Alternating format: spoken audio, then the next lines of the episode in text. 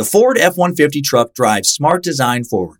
The standard 12 inch productivity screen helps you get what you need done too.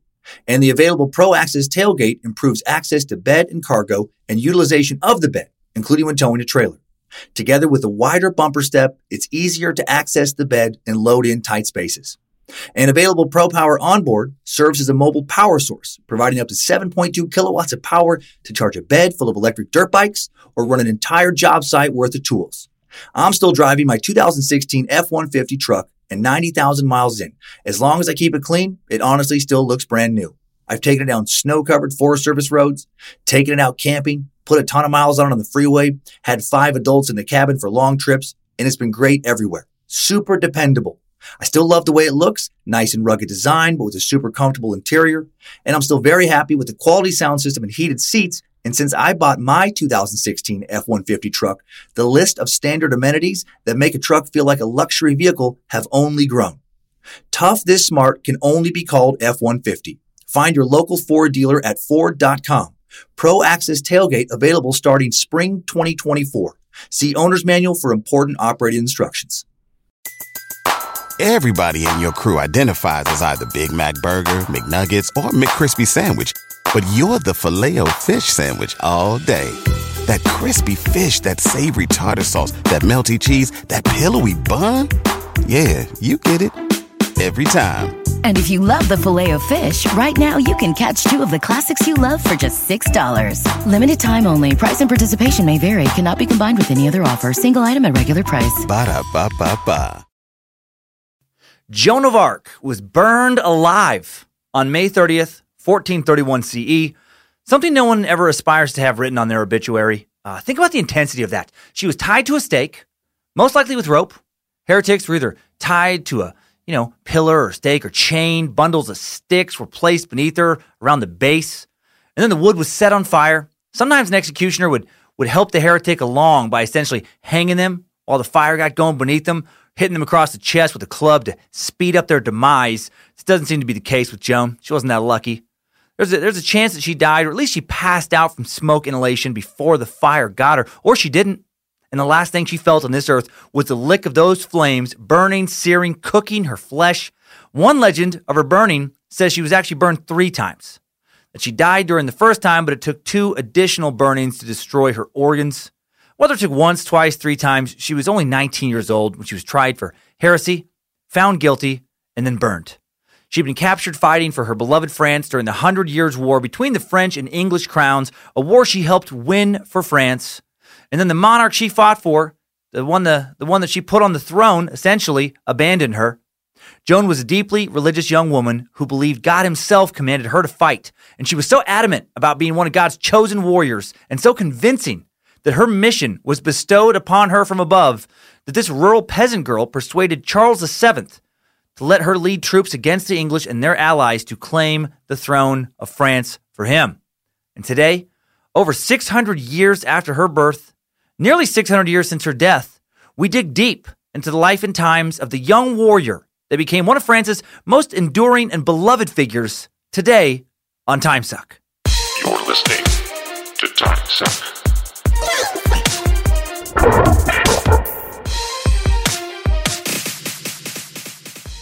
Happy Monday, time suckers. Happy Memorial Day. Finally, I remember a holiday, always tricky when I'm not recording on the uh, the day that the episode comes out.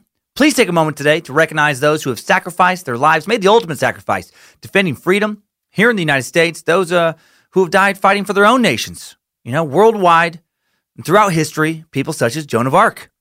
Uh, thank you also for clicking play. Thanks for subscribing. Thanks for rating and reviewing. Thanks for letting us suck. Slap your noggin, week to sucking week. I'm Dan Cummins, aka the Suck Master. You are listening to Time Suck. Welcome to the cult of the curious. Hail Nimrod.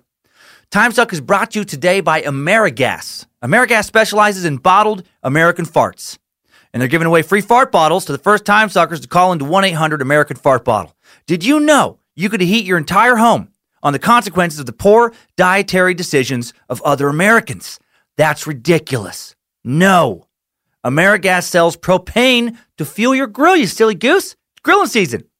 Get some get some burgers. Get some steaks, some chicken breasts, some some shrimps, some salmons. some fishes, some other meats, some other delightful meats, and put them on your grill and put them in your mouth. And I have an exciting opportunity for time suckers. AmeriGas Cylinder Exchange is giving away a Weber grill to one lucky person. It's very easy to register to win. You go to mytimesuckgrill.com. M I T I M E S U C K G R I L L dot com. Enter your name and email address, and that's it. Doesn't get simpler. MyTimeSuckGrill.com. Enter to win an awesome prize thanks to AmeriGas. Contest runs through uh, July 4th. So you're going to have your, uh, your brand new Weber Spirit 2 E210 two burner propane gas grill. That's when you get to win it. $400 grill for free. I registered, and I'll be honest, I hope I win, which is probably not legal. It's probably not legal for me to win. So my email is probably going to be tossed out, but yours won't. You can pick your AmeriGas uh, tanks at uh, your local Home Depot, Dollar General Store, so many other locations nationwide. In Houston, San Diego, Knoxville, and Tulsa, AmeriGas actually has vending machines, gas vending machines at Walmarts to make it very easy. So this Memorial Day, uh, you know, uh, you know, if this is you know when you're hearing this, or after Memorial Day, if you're hearing it later, you know, while you're cleaning off your old grill, make sure you register to let me give you a brand new grill, a Weber. Go to mytimesuckgrill.com. Again, register to win. AmeriGas sponsoring the show for the next six weeks. You're going to have plenty of chances. And the winner again announced uh, right after the 4th on July 6th. That's when July 6th, right after July 4th, is when the winner is announced. Uh, and you have up to the 4th to do it. And again, exchange your tanks at Home Depot's, Walmart's, Dollar General, 7 Elevens, and more. Enter to win a new Weber grill. Go to timesuckgrill.com. Also, Timesuck brought to you by the Tom and Dan 2019 Cruise. Tickets still available to a mediocre time with Tom and Dan. Uh, their cruise March 7th to 11th, Cape Canaveral, Florida. You just go to tomanddancruise.com, grab your cabin. There's not there's not that many left. Uh, it's going to be sold out. Get a huge discount on a really fun cruise that I will be on doing a podcast. I'm sure with the T and D gang. Lindsay's going to be there. Uh, going to be a lot of day drinking, a lot of ruckus happening. Uh, you can easily access the website for the cruise with tons of other info and the AmeriGas Grill giveaway by going to the sponsor section of either timesuckpodcast.com or the app, the Timesuck app. Just push the button. We try to make it easy for you here on Timesuck. In the Suck Dungeon today, surrounded by the uh, by the artwork, the Timesuck community is sent in here to the Suck Dungeon.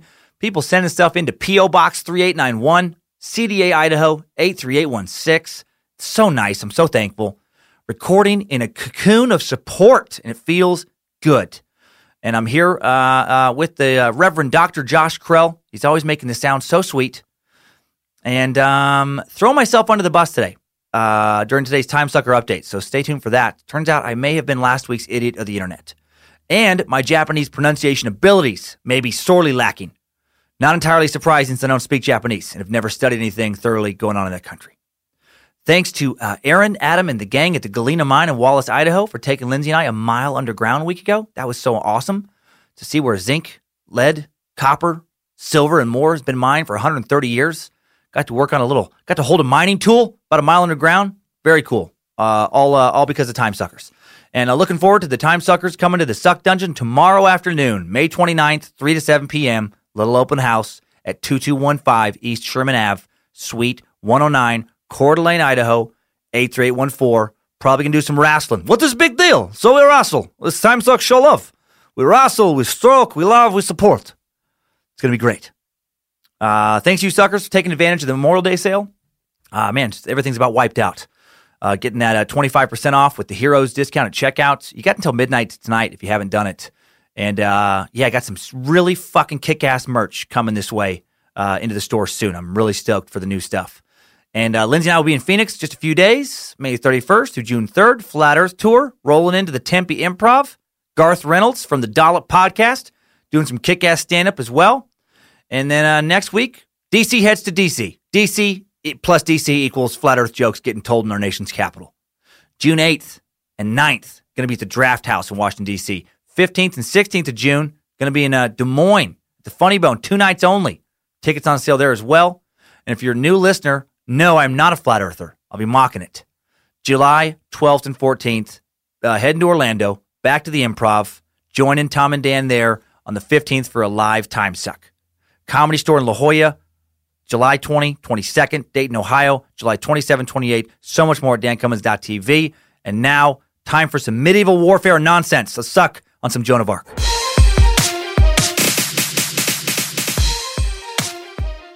Joan was born at the beginning of the 15th century in a little village uh, in, in, northeastern France during a period of confusion and turmoil.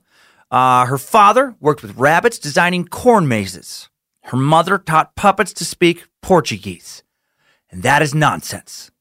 We're going to get into the specifics of her birth and life in a timeline here in a bit.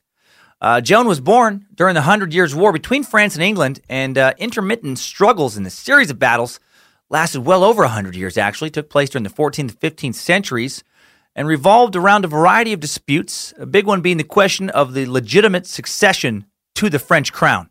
Love it when we go Game of Thrones here in the Suck. House Lannister versus House Stark versus House Targaryen versus House Donald McRonald. God, I wish that last one was a real Game of Thrones house. Struggle over what land belonged to which kingdom involved several generations of English and French claimants to the crown. The official start date to this particular war is 1337 CE, but there had been periodic fighting over the question of England, uh, English fiefs in France going back to the 12th century. When King Henry I of England had laid claim to some land in modern day France, uh, he had taken from his brother Robert Curthose, uh, who, uh, who was Duke of Normandy. Felt he had a blood right to a little patch of, you know, France here and a little little patch of France there. Henry and Robert were the sons of William the Conqueror, aka Wilbur the Vanquisher, aka Bilber the Trouncer, aka I'll show myself out. William was a Norman king who was born in modern day France and conquered England in 1066 CE after his cousin, his first cousin, Edward the Confessor, died. Edward had named a powerful English earl, Harold Godwinson, to be his successor. Harold was not his son. Uh, Edward was childless, so William fought for the open throne and he took it, ending the long reign of Anglo-Saxon kings in England, starting a new Norman succession. Claims to the throne, man, so many various claims to the throne, the cause of so, so many wars. So many people have died throughout history because of convoluted European bloodlines, fighting for the local castle owner, prince, earl, baron, etc you know, who either, you know, felt they had a, a, rightful claim to some throne or county or province. Sometimes men who, who didn't have a claim but just felt like they could take it fought for it. And their soldiers followed them into battle, you know, hoping a victory would improve their shitty medieval status. You know, get a little get a little land for themselves. You know, no longer just be a shit-eating, bottom-dwelling peasant. Now they could maybe sleep in an unair-conditioned house of stone instead of an unair-conditioned house of, of, of wood. Have the doctor use the good leeches on them when they came around for some bloodletting. Life was terrible. Thanks to numerous political marriages used to uh, solidify allegiances between kingdoms through bloodlines, or to expand kingdoms through bloodlines, medieval Europe had a whole lot of, uh, you know, this guy is the king of this kingdom, but also is the prince of that kingdom. And he's technically the duke of this province, and as the nephew to this other king who didn't produce a son, uh, is now third in line to that crown. So, you know, naturally, a lot of fighting because of this. Suddenly, your, you know, your country could technically belong to a rival country's monarchy when you're like, you know, king dies through some legitimate or, or quasi legitimate blood claim to the throne. And you might not care for that. You know, it, that, that didn't always set well with the locals when some foreign king suddenly became the heir to their throne and a war would break out and they'd fight, you know, off the foreign throne claimer rather than just hand over their kingdom to a leader they weren't familiar with or maybe they didn't like or maybe they didn't feel uh, had a legitimate claim. You know, maybe this maybe this duke felt he could make more money uh, under this king than that king. And so, you know, he'd pick his allegiance that way. There was a lot of that. You know, when there was a fight for the throne, it's like, all right, out of the people fighting for it, who's going to do the most for me? You know, uh, and there was always, you know, like, uh, well, you know, will this king let my daughter marry his son so that then my, you know, uh, you know, lineage can hopefully get into the crown as well. Everyone was just looking for, you know, uh, something to gain, uh, or or someone to protect what they'd already been given. It's all very political. And this sort of shit is happening in France big time in the early 14th century. King Charles IV had died in 1328, and like a total fucking asshole, he had the, the nerve to die not having produced an heir, even though he had lived until the ancient medieval age of 33 years old. What a dick. What a selfish dick. And his death set off a series of battles between those who thought the throne rightfully belonged to them. Initially, Charles was succeeded in Navarre, uh, now part of Spain, even uh, though they'd uh, be their own separate Basque nation by his niece Joan II, and he was succeeded in France proper by his cousin Philip of Valois, uh, who would become King Philip VI. That's right, he had two kingdoms under one throne. He dies, and now they go back to being two separate kingdoms. That shit went on all the time, that kind of stuff. Meanwhile, a man in England named King Edward III took full control of the English throne in 1330 following a brief hiccup in lineal rule over there. And initially, he was cool with King Philip VI being the new king of France. He was content to let Phil do his thing. He's going to let Phil be Phil, and then he's going to be Ed doing Ed shit across the channel. But then Philip pissed Ed off. Philip took back some land within France that had belonged to Edward's predecessor, his father, King Edward II, and Eddie III, he didn't care for that. You know, it was it was so like Philip to start taking people's shit. Classic Phil. That's that's Phil being Phil. That's a quintessential Phil power move. So because Edward didn't like what Phil to Phil, Phil to Pill, there we go, up to, he suddenly remembered that he actually had a claim to the French throne himself. He, he totally forgotten about that. You know, he was like, you know, what we need to find is another claim to the throne. Someone who will work with us, someone like me. Wait, wait, wait, wait, not, not someone like me. Someone exactly like me. Someone who is me. What we need is me. I will be the claim to the throne. I've got to be related to that bastard somehow. We're all, we're all related, aren't we? My eyes did not end up this close together due to my parents not fucking their cousins. Hurry! Someone who isn't the product of multi generational incense, please, please decipher my family tree. Supply me with favorable fortune. So in 1337, Edward elected to assert his claim to the French crown as the only living male descendant of his deceased maternal grandfather, Philip IV. But then invoking Salic law, which banned succession among, uh, along female lines, the French flatly rejected Edward's claim to the throne, and shit was on. Let's get it on! In this corner, we have King Edward the hopeful. In this other corner, King Charles the scared. Let's get it on. Uh, and yeah, it was a wrestling match. Now, initially, uh, England had a strong advantage in its battles against the English, and this advantage was known as the English longbow. Uh, I love like uh, medieval warfare kind of history. It allowed the English to pick apart the French from afar. So th- these longbows, these bad boys were about six and a half feet tall, and it was rumored that they could rain down arrows from over 300 yards out. And, and their big, heavy arrows dropping from the sky would cut right through chainmail, cut right through armor. And, and the British were very proficient with these longbows in the 14th century, and the French were not. So, advantage, heavy advantage, England. Uh, in the Battle of Crecy in 1346, the longbow uh, led to the English under King Edward losing less than 300 men, while the French forces fighting under King Philip lost 13 to 14,000 men. Damn, man. Uh, the French had, had uh, roughly 50 times as many casualties in that battle, uh, which they lost, of course. England under King Eddie probably would have went on to just claim all of France for Britain, just foobar the rest of their military with that longbow, had it not been for the Black Death. There's all, so many twists and turns in these stories, right? Black Death needs to be a future suck. So the English, they're kicking the shit out of the French early on, you know, with their longbows. And then the plague hits Britain in the mid 14th century. Hits them hard. Hits them hard enough to stop their war effort. In 1348, the bubonic plague struck England and killed nearly a third of the nation's entire population. That's a lot. Just uh, fucking everybody is either sick or dying, sick and dying, or tending to the sick and dying. It was just hell on earth. All military operations are halted for nearly a decade as they shift focus uh, to, I'm guessing, mostly burial.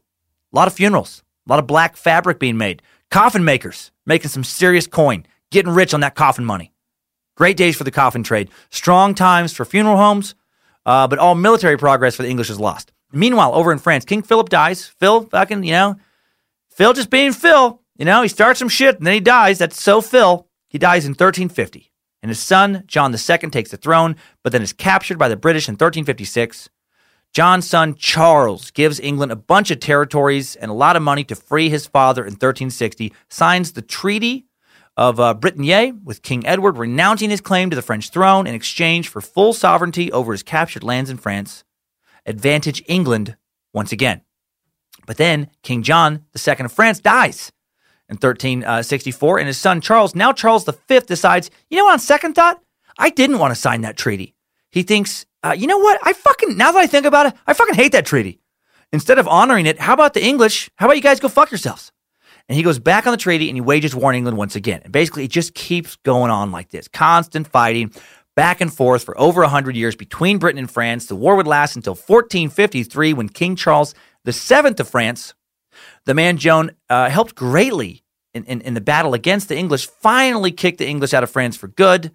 Uh, and, you know, and then the English would quickly uh, redirect their ass kicking energy towards the new world across the Atlantic.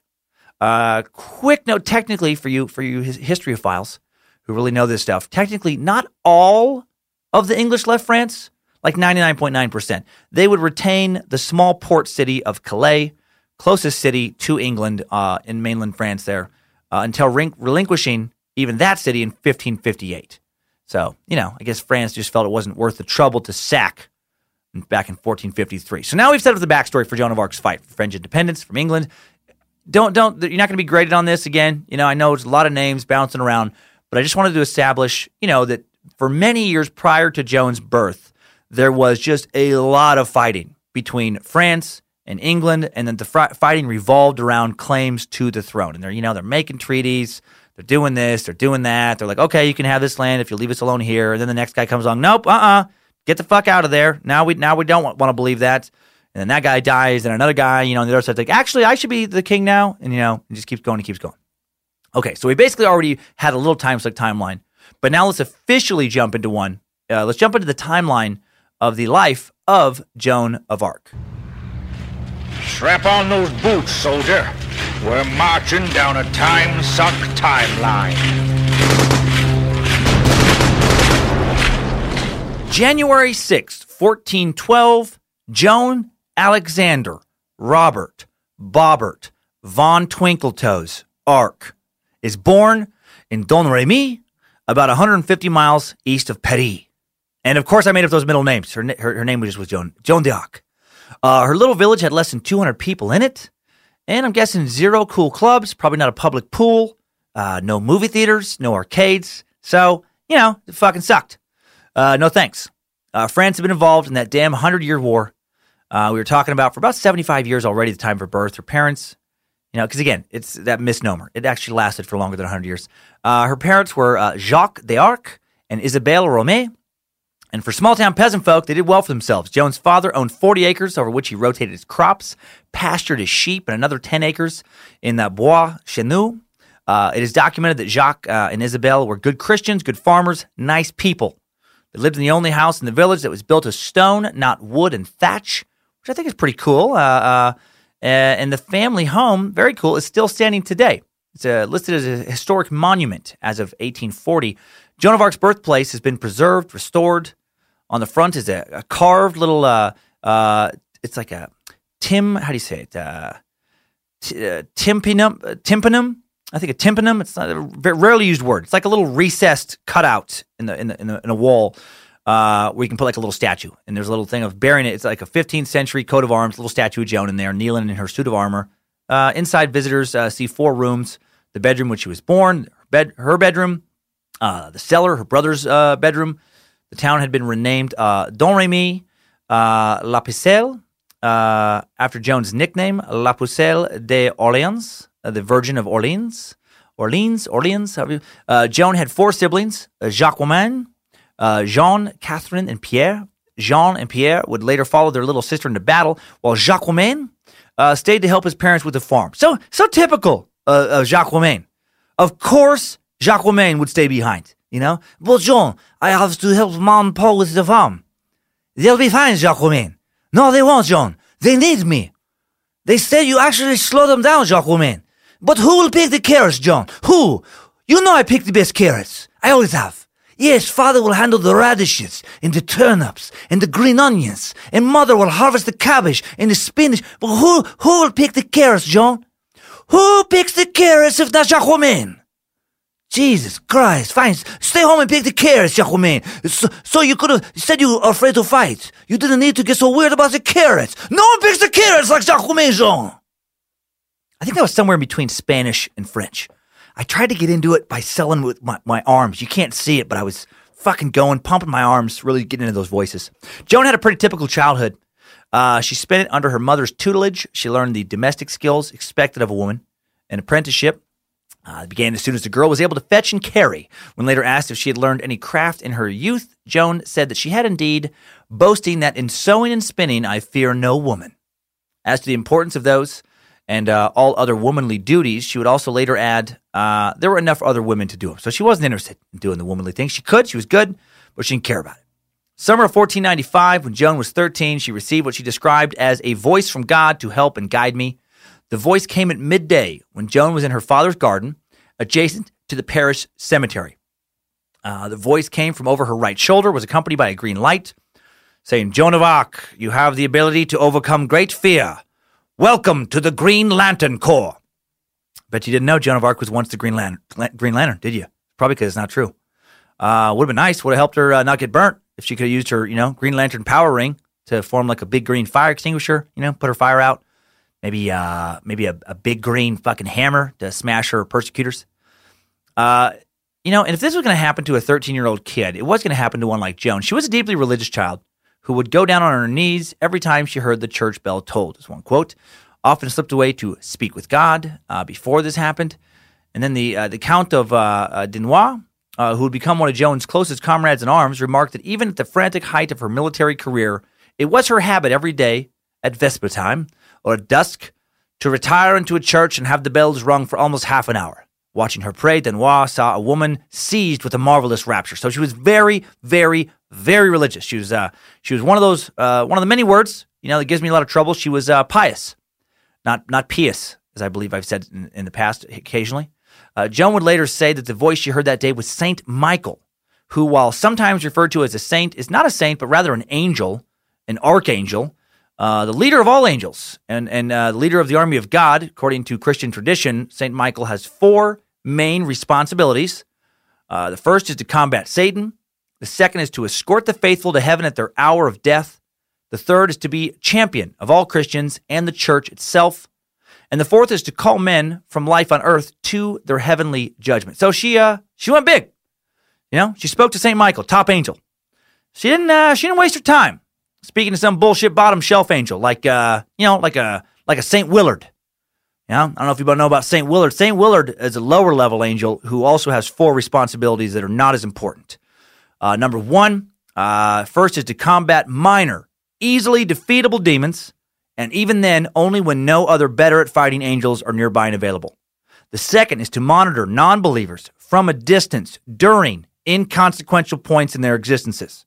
The third is to be a really big fan of Christians when surrounded by other more powerful angels. At other times, totally okay for St. Willard uh, to denounce religion, to denounce Christianity when social circumstances dictate that to do otherwise may create an awkward moment.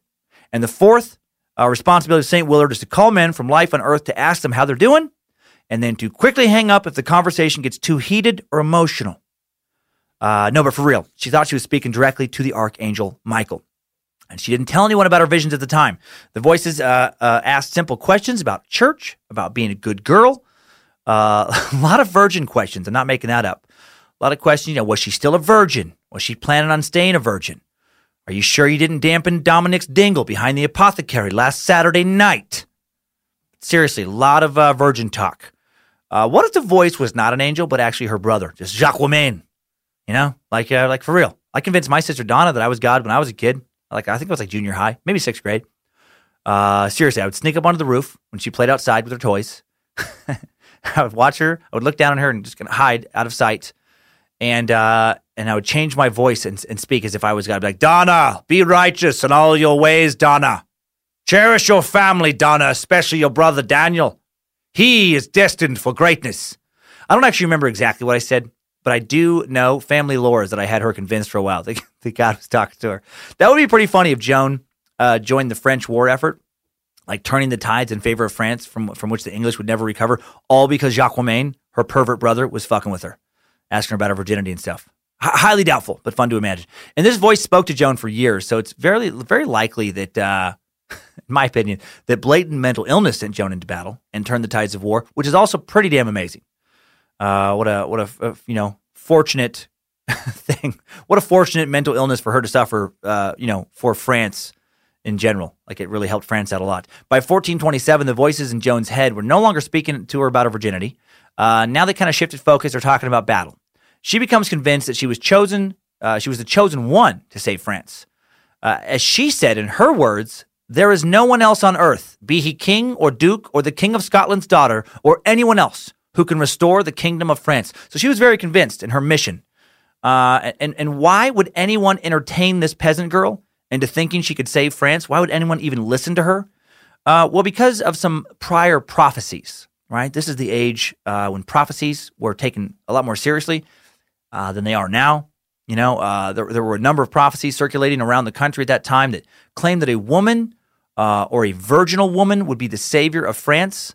One, long before the start of the Hundred Years' War, was pre Christian. It was attributed to the mythical Arthurian wizard Merlin, who prophesied that a marvelous maid would come from the Bois Chazou, uh, the ancient wood, to save France. Uh, fuck yeah, man. Finally, a wizard shows up in one of these tales. A cleric known as uh, Geoffrey of Monmouth wrote about a legendary King Arthur in the early 12th century, and included in King Arthur's court was a wizard, Merlin.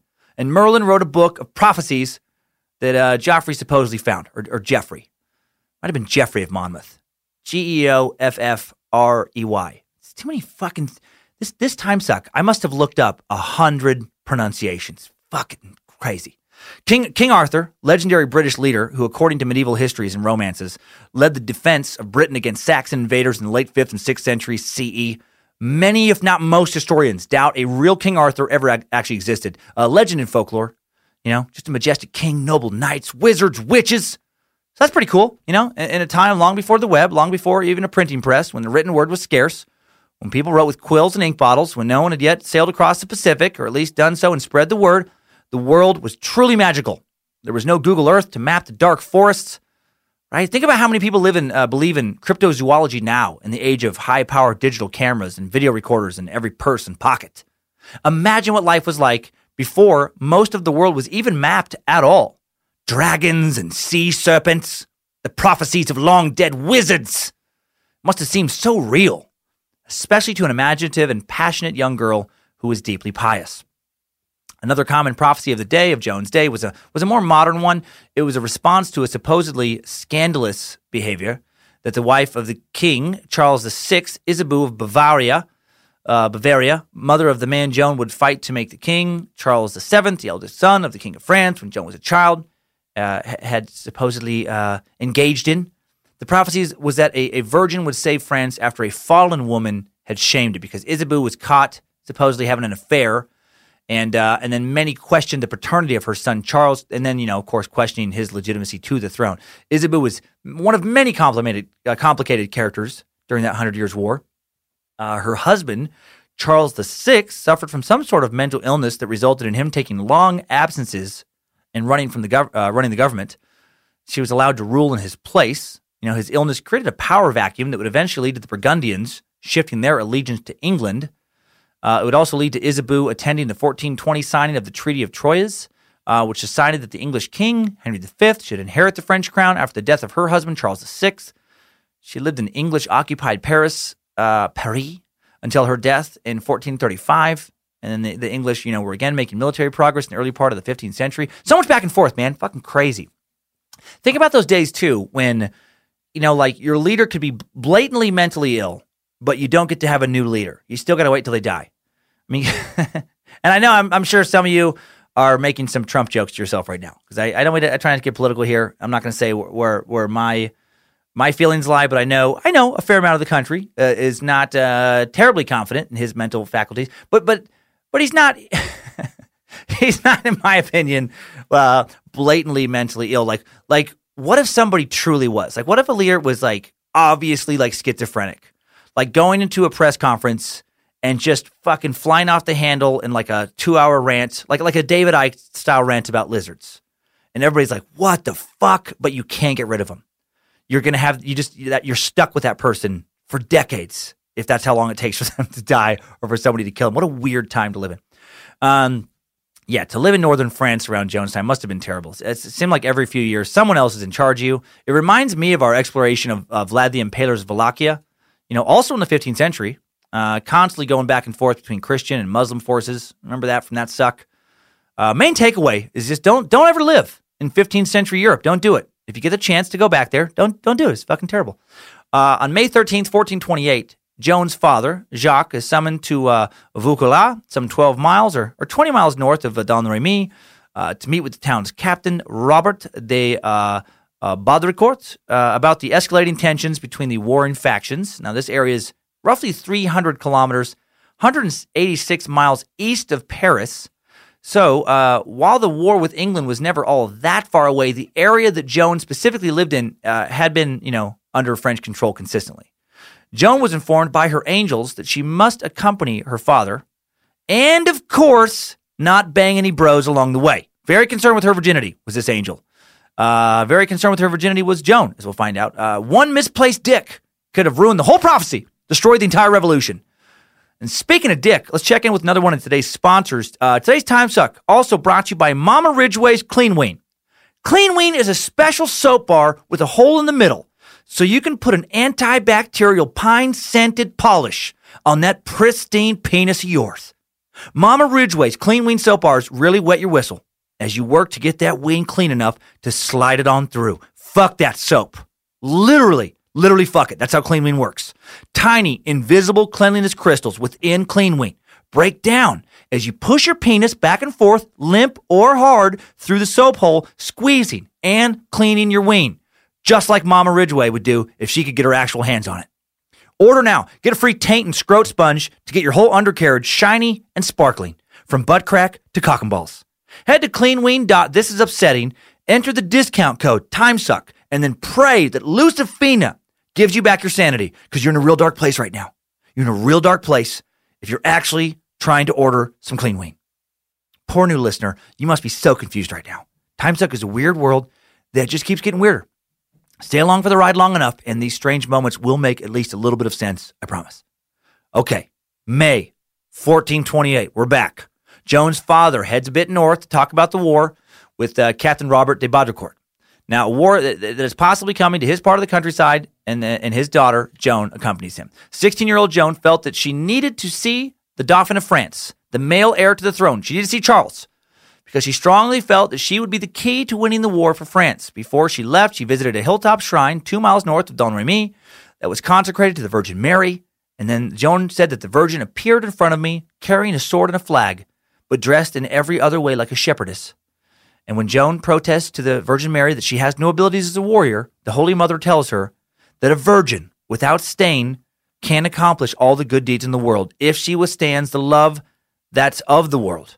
Only look at me. I was like you, a chaste maid, yet I gave birth to the Lord, the Lord divine. I myself am divine. Again, so much virgin stuff. Who knew that an intact hymen is what you need to win a war? Here I thought you had to be better at fighting, like a fool. I've, I've believed that. What have we been doing in this country, sending our young, sex having men into battle? It's fucking idiot. That's stupid. We need to be sending in our tweens, right? Send our tweens into battle. At least the girls. Send some virginal girls over to Afghanistan, North Korea, more hymens, less bullets. Why isn't that an extremely confusing bumper sticker? Uh, inspired by the Mother Mary's words, Joan accompanies her father, informing him that the voices have told her that she needs to talk to Sir Robert. I'm sure he was fucking thrilled uh, to hear that and to bring his crazy ass daughter to the local town's captain. Uh, Sir Robert, as Joan knew, had access to the Dauphin.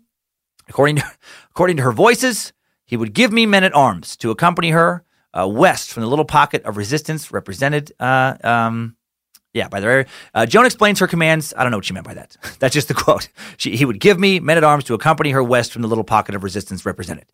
Uh, Joan explains her commands to Sir Robert, and it doesn't go as well as she had hoped. Instead of something along the lines of voices have been telling you, a young girl with zero military training, that I should let you lead actual soldiers into battle against England?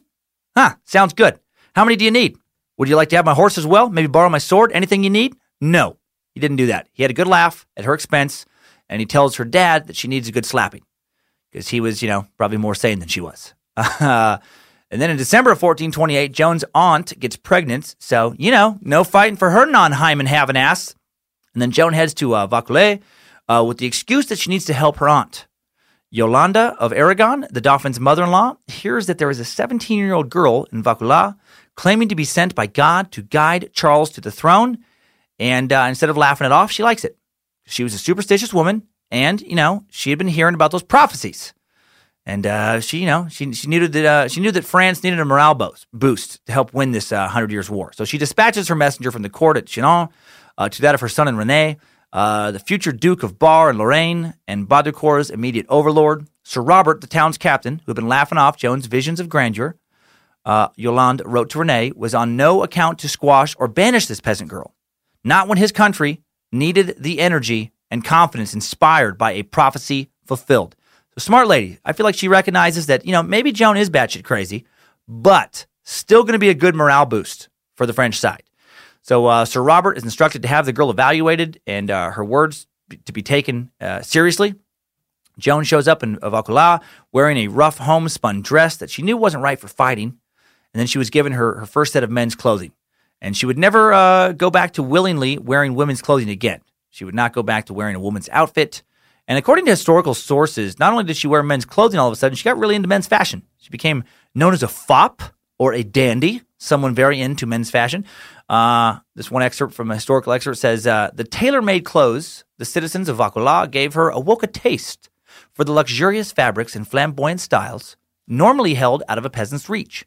Velvet surcoats embroidered with gold thread, fur lined mantles, colorful tunics bearing coats of arms, tight fitting damask doublets with jeweled buttons and slashed sleeves that revealed contrasting silk linings, brightly colored hose, voluminous, uh, voluminous gowns with sleeves that hung to the ground, pigaches with their extravagantly long and pointed toes, belts hung with bells and trinkets, an infinity of hats, all kinds of shit. So why did she get into dressing like a man? Well, she she would claim later that God told her to. Now, is that the truth? We have no reason to believe that she didn't believe that.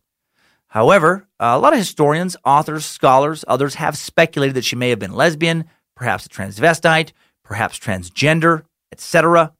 Most believe that she dressed as she did because she thought God told her to dress that way. You know, she's hearing these voices telling her to do stuff, these various agents of God telling her to fight for France, be a virgin, put on some fucking pants, take off your dress, that kind of stuff.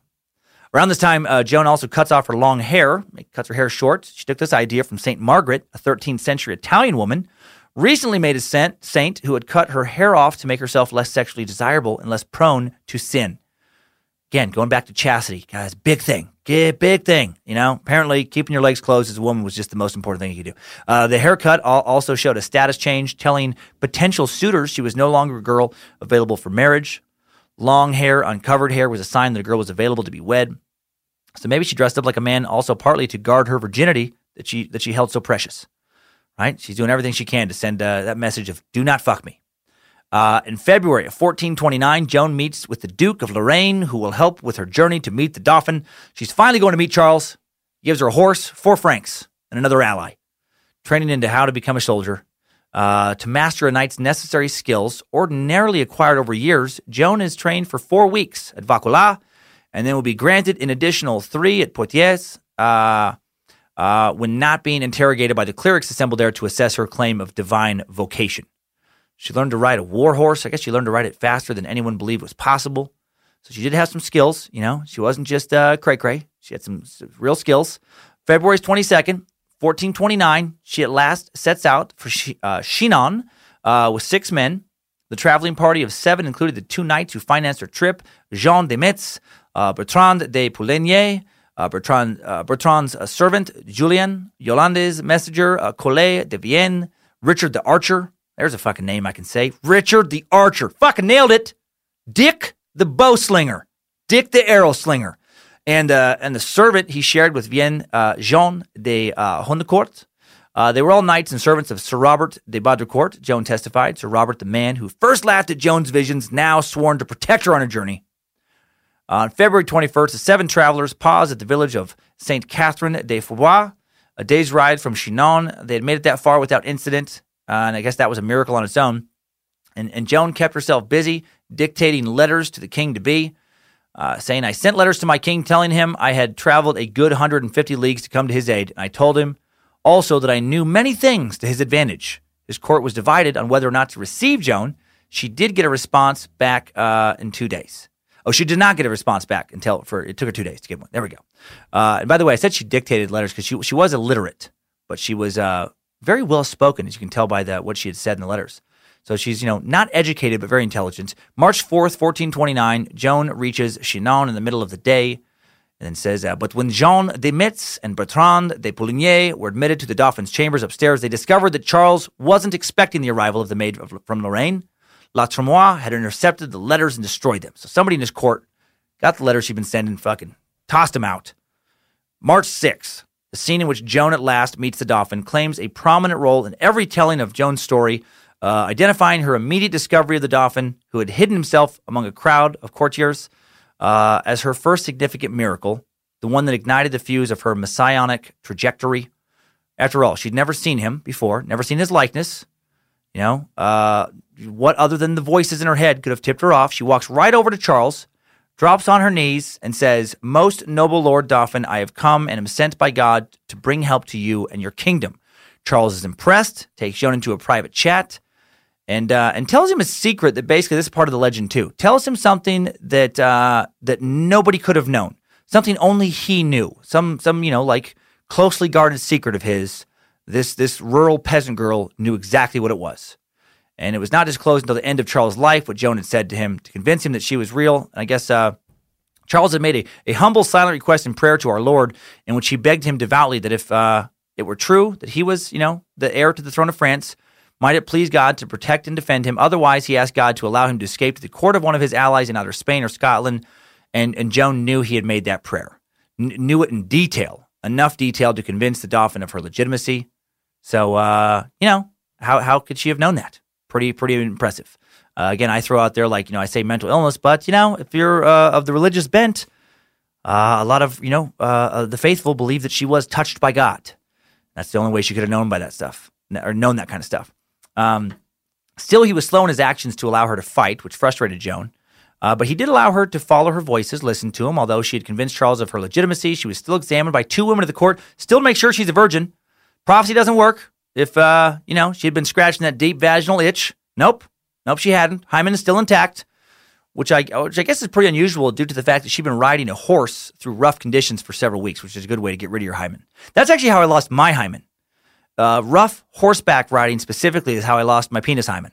Uh, I used to have the rare penis hymen reserved for only the most magnificent of men.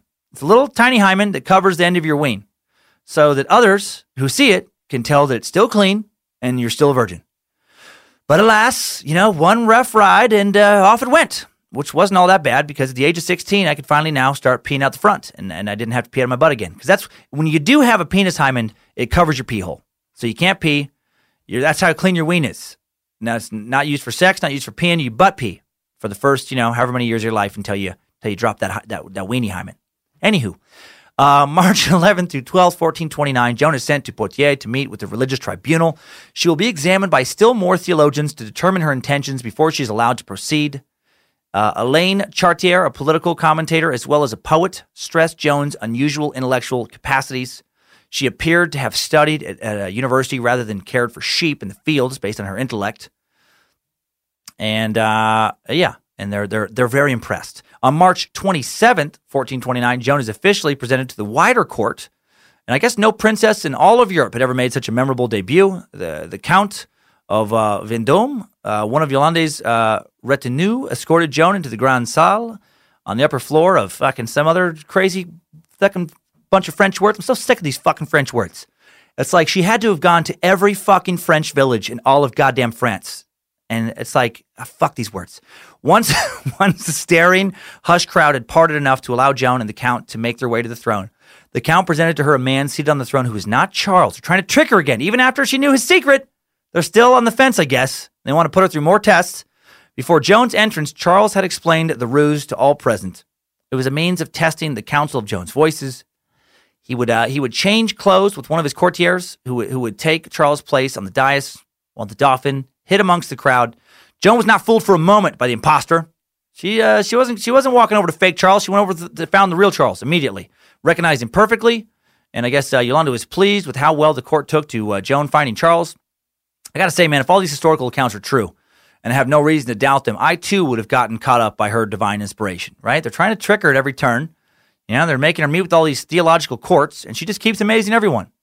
And this uh, next parlor trick is, uh, is especially impressive. April 6, 1429, a week after her presentation to the court at Chinon, Uh, Joan arrives in Tours, about five miles northwest of Chinon, equipped for battle, armed as quickly as possible. Her armor did not have much decoration, but was, uh, you know, incredible quality. I guess it was pretty expensive. A little display of angels adorned her battle standard, that little battle flag she would wave to rally the troops behind her. And while in Tours, Joan sent word that she needed a sword. This is the little parlor trick I was talking about.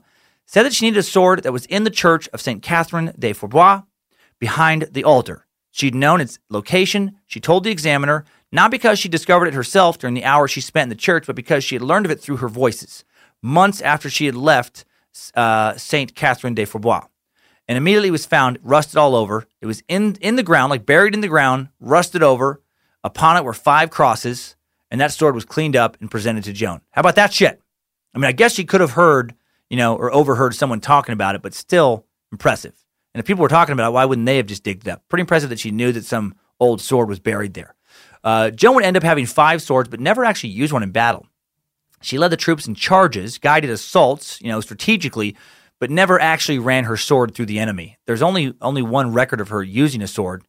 Uh, Jean, Duke of uh, Alençon, uh, watched her once chase a girl. This is a quote: chase a girl who was with the soldiers so hard with her sword drawn that she broke her sword over the prostitute's back. A significant blow, as a battle sword typical of its time was a large weapon intended to be used with both hands and weighing as much as 10 pounds. That's a historical quote, not from, not from Jean. Uh, man, she was really into chastity, right? Didn't even like when other people were having too much sex. She was clearly not being guided or watched over by Lucifina. Lucifina would not be into Joan's rigid sexual attitude. On April 21st, 1429, Joan and her army set out for uh, Blois, I believe, uh, Blois is how you say it, 30 miles to the northeast. When Joan arrives, she has uh, Pasquerel send a letter to the English armies. Joan was never formally taught to read or to write, but she could clearly, again, dictate the fuck out of a letter. Uh, here's a letter she sent to the English armies before her first battle against them. She was not messing around. She said, King of England, and you, Duke of Bedford, who you call yourself regent of the kingdom of France, you, William Pole, Count of Suffolk, John Talbot, and you, Thomas Lord Scales, who call yourselves lieutenants of the said Duke of Bedford, make satisfaction to the King of Heaven. Surrender to the maid who is sent here by God, the King of Heaven, the keys of all the good towns which you have taken and violated in France. She has come here by God's will to reclaim the blood royal. She is very ready to make peace if you are willing to grant her satisfaction by abandoning France and paying from what you have for what you have held. And you, archers, men at war, gentlemen and others who are before the town of uh, Orleans or Orleans, go away in your own country in God's name. And if you do not do so, expect tidings from the maid who will come to see you shortly to your very great harm. King of England, if you had if you do not do so, I am a chieftain of war, and in whatever place I meet your people in France, I shall make them leave, and in whether they will it or not, and if they will not obey, I will have them all put to death. I am sent here by God. She wants to remind him that. The King of Heaven, body for body, to drive you out of all of France. And if they wish to obey, I will show them mercy. And be not of another opinion, for you will not hold the kingdom of France from, from God, the King of Heaven. Oh, Jesus Christ, man, she's fucking wordy. I'm not going to read any more of her letter. It's fucking enough. I get it. I get it, Joan. All right, we fucking heard you the first 10 fucking times you talked about being sent here by God. She even she even ends the letter. Uh, uh, God's anointed, his Messiah, La Pucelle. Ah, okay. So basically, she sends him a little get the fuck out or get killed warning. They were real wordy back then, weren't they? Right? Man, it's just, and, and I, I am Joan of Orleans, sent here by God, holy of holiest, angel of the angels, Lord in heaven. Just shut the fuck up and get to the point already, Joan. Ah, what are you getting paid by the word? It's a fucking letter. Just send him a note. Just saying something like, hey, guys, fucking get out of our country or I'm gonna cut your fucking heads off. All right? You don't have to write three goddamn books to get that point across. You're gonna face the wrath of Jones Warhymen. April 29th, 1429. Joan, wordy lady, arrives in Orleans. I'm gonna say Orleans from now on. I was trying to say it in the French way earlier. Fuck that. It's Orleans to me. A city that had been under siege by the English since October of 1428. Joan had approached Orleans under the assumption that she was uh, Orleans. There we go. I'm gonna say Orleans. All right, let's try. I'll settle on that. Leading an army intended to drive off the English, but really she was uh, she was actually sent by Charles as kind of a cheerleader to boost morale uh, of the French inhabitants in hopes of inspiring them to revolt. She didn't know that. Uh, Charles wanted to test uh, how the people responded to her, you know, before he really like put her in charge of uh, actual military action. I guess she was pissed off about being misled. She would say, "You thought you had deceived me." Uh, she said this to one of the captains who kind of sidelined her and wouldn't allow her to really lead troops initially. But it is you who have deceived yourselves, for I am bringing you better help than ever you got from any soldier or any city. Man, she didn't lack confidence. Did not lack confidence. This is a teenager. Can you imagine what they must have? So many must have thought of her initially. This is what she's like, uh, sixteen at this at this time, sixteen, maybe seventeen. And these are all grown, battle hardened men. And she's like, never before has a soldier such as I been here, been sent here to guide France. No one is as powerful as Joan. Virgin of Vir- my Hymen alone could take out 20,000 British soldiers. Um, so anyway, uh, same day, a French sortie distracts the English troops on the west side of Orleans, uh, Orleans, and Joan enters the city uh, unopposed by its eastern gate. She, she brings in uh, needed supplies, reinforcements, and she does inspire the French. Man, they do rally around her uh, to form a passionate resistance against the English. And on Tuesday, May 3rd, the people of Orleans, uh, Orleans, fuck, held a formal citywide procession in her honor, presented money and gifts to the maid and her companions, asked them to deliver their town from its siege. Now, Joan's captains, seeing the effect she does have on the town's morale, now they allow her to fight for real, and she does personally lead the charge in several battles. And on May 7th, is actually struck by an arrow, which uh, she quickly dresses her wound, returns to the fight, and the French do win the day. And then the following day, on May 8th, the English retreat from Orleans, and, uh, and the siege is lifted. And during the siege, 140 Englishmen have been killed. In a few days of fighting, another 40 taken prisoner. Only a handful of French lives are lost. This is a major victory for the French, man. The city had held uh, strategic and symbolic significance to both sides during this conflict. The consensus among contemporaries was that the English regent, John of Lancaster, would have succeeded in realizing Henry V's dream of conquering all of France if uh, Orleans fell. So it does not. They push him back. Uh, huge turning of the tides here. The Dauphin sent out a notice dated May 10th, 1429, calling upon all citizens of France to give thanks to God for the great victory at Orleans that had been accomplished by captains who, through their great prowess and courage in arms, and always by means of the grace of our Lord, captured the whole of this fortress. The victory does turn the tides of war back towards the French. Victory over the English feels more possible now. Suddenly, now, men are coming out of the woodwork. They're volunteering to fight for Joan and France. On May 13th, Joan leaves for Tours, where she uh, uh, meets the Dauphin to, extract, to get some money, uh, get some supplies to replenish her forces. Then on uh, June 11th and 12th, Joan and her army take uh, Jargeau through heavy battle. This is Joan's first offensive battle and first uh, victory that way. You know, a town that's not being um, uh, siege being laid upon it, she's actually taking the attack to the English now. Jargeau was a small town on the southern bank of the Loire River in central France, about 10 miles east of Orleans. Uh, Orleans, uh, conquered by the uh, English a few years earlier as a staging point for a planned invasion of southern France. The city was defended by a wall, several towers, fortified gates. A ditch just outside of the walls further enhances the defenses. Outside of the walls, there's little, you know, some suburbs, some people living out there, single fortified bridge, uh, of strategic significance during the latter part of the war is crossing the Loire River to the north bank, and the city is defended by approximately 700 troops armed with gunpowder weaponry. The battle begins with the French assault on the suburbs. English defenders leave the city walls, and the French fall back. Joan of Arc uses her uh, her standard, waving her flag, to begin a French rally. The English retreat to the city walls. Now the French, uh, you know, spend the night in the suburbs, and then the following morning, she calls upon the defenders uh, to surrender. They refuse. The French follow with heavy artillery bombardment using primitive cannons and siege engines. One of the town's towers falls to the ground. Joan initiates an assault on the town walls uh, that she herself, you know, engaged in. She actually survived some asshole throwing a stone down on her as she's climbing up on a ladder to scale the wall. It actually hits her in the head. Uh, splits in two is the legend against her helmet. But she keeps climbing, doesn't even knock her off the fucking ladder, and the English suffer heavy losses and abandon the town. Pretty dope. Her legend grows with this victory. Joan and her force on uh, on June 15th, her force of about six, 7,000, then take a bridge from the English at uh, Meung sur Loire.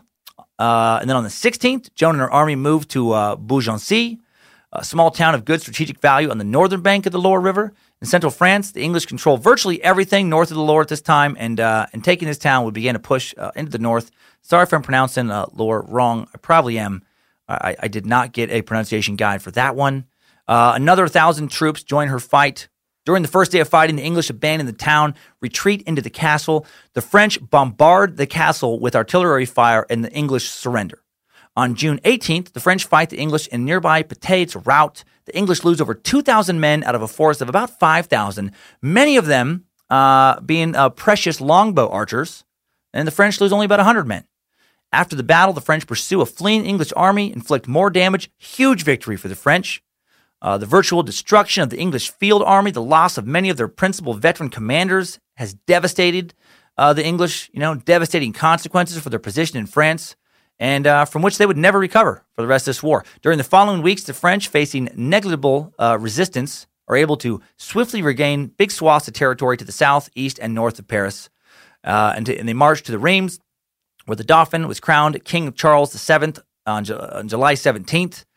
Uh, which can be a little confusing because he was, he was he was kind of really already the king of France. You know, his father had died in 1422, but his father had willed France to the English, kind of. Remember, he was mentally ill, and, and his wife had done that on his behalf, but then Charles didn't want to honor. They felt like this was signed during duress. Uh, neither did some of his supporters. So, so really, while the English under Henry VI took over more and more of northern France, uh, you know, he, he had, you know, prior to this, uh, Charles had holed up in uh, Bourges, France, and was basically king of Bourges. But now, with Joan fighting for him, he feels, you know, confident enough to declare himself, you know, uh, king of all of France, and he's given, you know, more of a proper coronation. And during the coronation, Joan spoke out to the court, saying, Joan the Maid commands and informs you in the name of the King of Heaven, her rightful and sovereign Lord, in whose services she is each day, that you should render true obedience and recognition to the gentle King of France. And if you do not, I promise you and certify upon your lives that we will enter with God's help all the towns that should belong to the Holy Kingdom and establish a good firm peace there, whoever comes against us. I commend you to God. May he watch over you if it pleases him. Man, she must have been insufferable to hang around, right? I feel like she just give all these long-winded speeches, speeches all the time. Hey, John, John, do you want to go grab a sandwich? If God commands me to have a sandwich, then I will have a sandwich. If it is for the greater glory of friend, ah, shut the fuck up. I just want to know if you want to grab some lunch. I, as the Virgin, as the virginal maid of Orleans, if God wills it, will put a sandwich in one of my holes, but not that one, for that is for God alone. Okay. All right. We just wanted to know if you wanted to eat. We get it. You're a virgin. God likes you. Fucking calm down. So everything's going good, right? For Joan? Kind of. She's becoming popular with the people of France, very popular. She's seen as having won him the crown, you know, for, for Charles, which is, you know, true, but not entirely true. Um, a lot of historians feel like, you know, had she not been surrounded by seasoned military commanders, she would have gotten her ass kicked. I mean, she she did do some really cool things. I'm not trying to say that she didn't, but remember also she's a teenage peasant girl. She wasn't, you know, just out of out of nowhere with no one no one's help. Just she was a little too aggressive, from what I understand, looking back. Where it's like if she would have been allowed to just run things the exact way she wanted, she would have basically gotten them all killed. However, if she had not been there, the uh, captains would have been uh, uh, much less aggressive, and they probably wouldn't have uh, won these battles without her. So you know, they each needed the other to get these things. It was, it was a group effort to win these battles, but the public doesn't really see it that way. They see her alone is this you know, savior of France, and the royal court doesn't care for that. You know, they're they're nervous regarding you know regarding how well she's received. Excuse me, versus Charles. You know, they don't like a, a common maid uh, you know, having more military success than the Dauphin in the official French army. They don't like how much the common people love her. And, uh, and this, I'm just pointing this out because later when she's captured, probably why he was reluctant to help save her. Uh, on July 17th, Joan sends another letter, this time to the Duke of Burgundy, who is still aligned with the English crown, begging him not to fight his countrymen. And also telling him essentially that he better get his shit together and join the cause, or, you know, off with his fucking head. You're with us or you're against us, Ron Burgundy. I mean, Duke of Burgundy. This is her letter she had dictated. Uh, great and formidable prince, great and formidable prince, Duke of Ron Burgundy.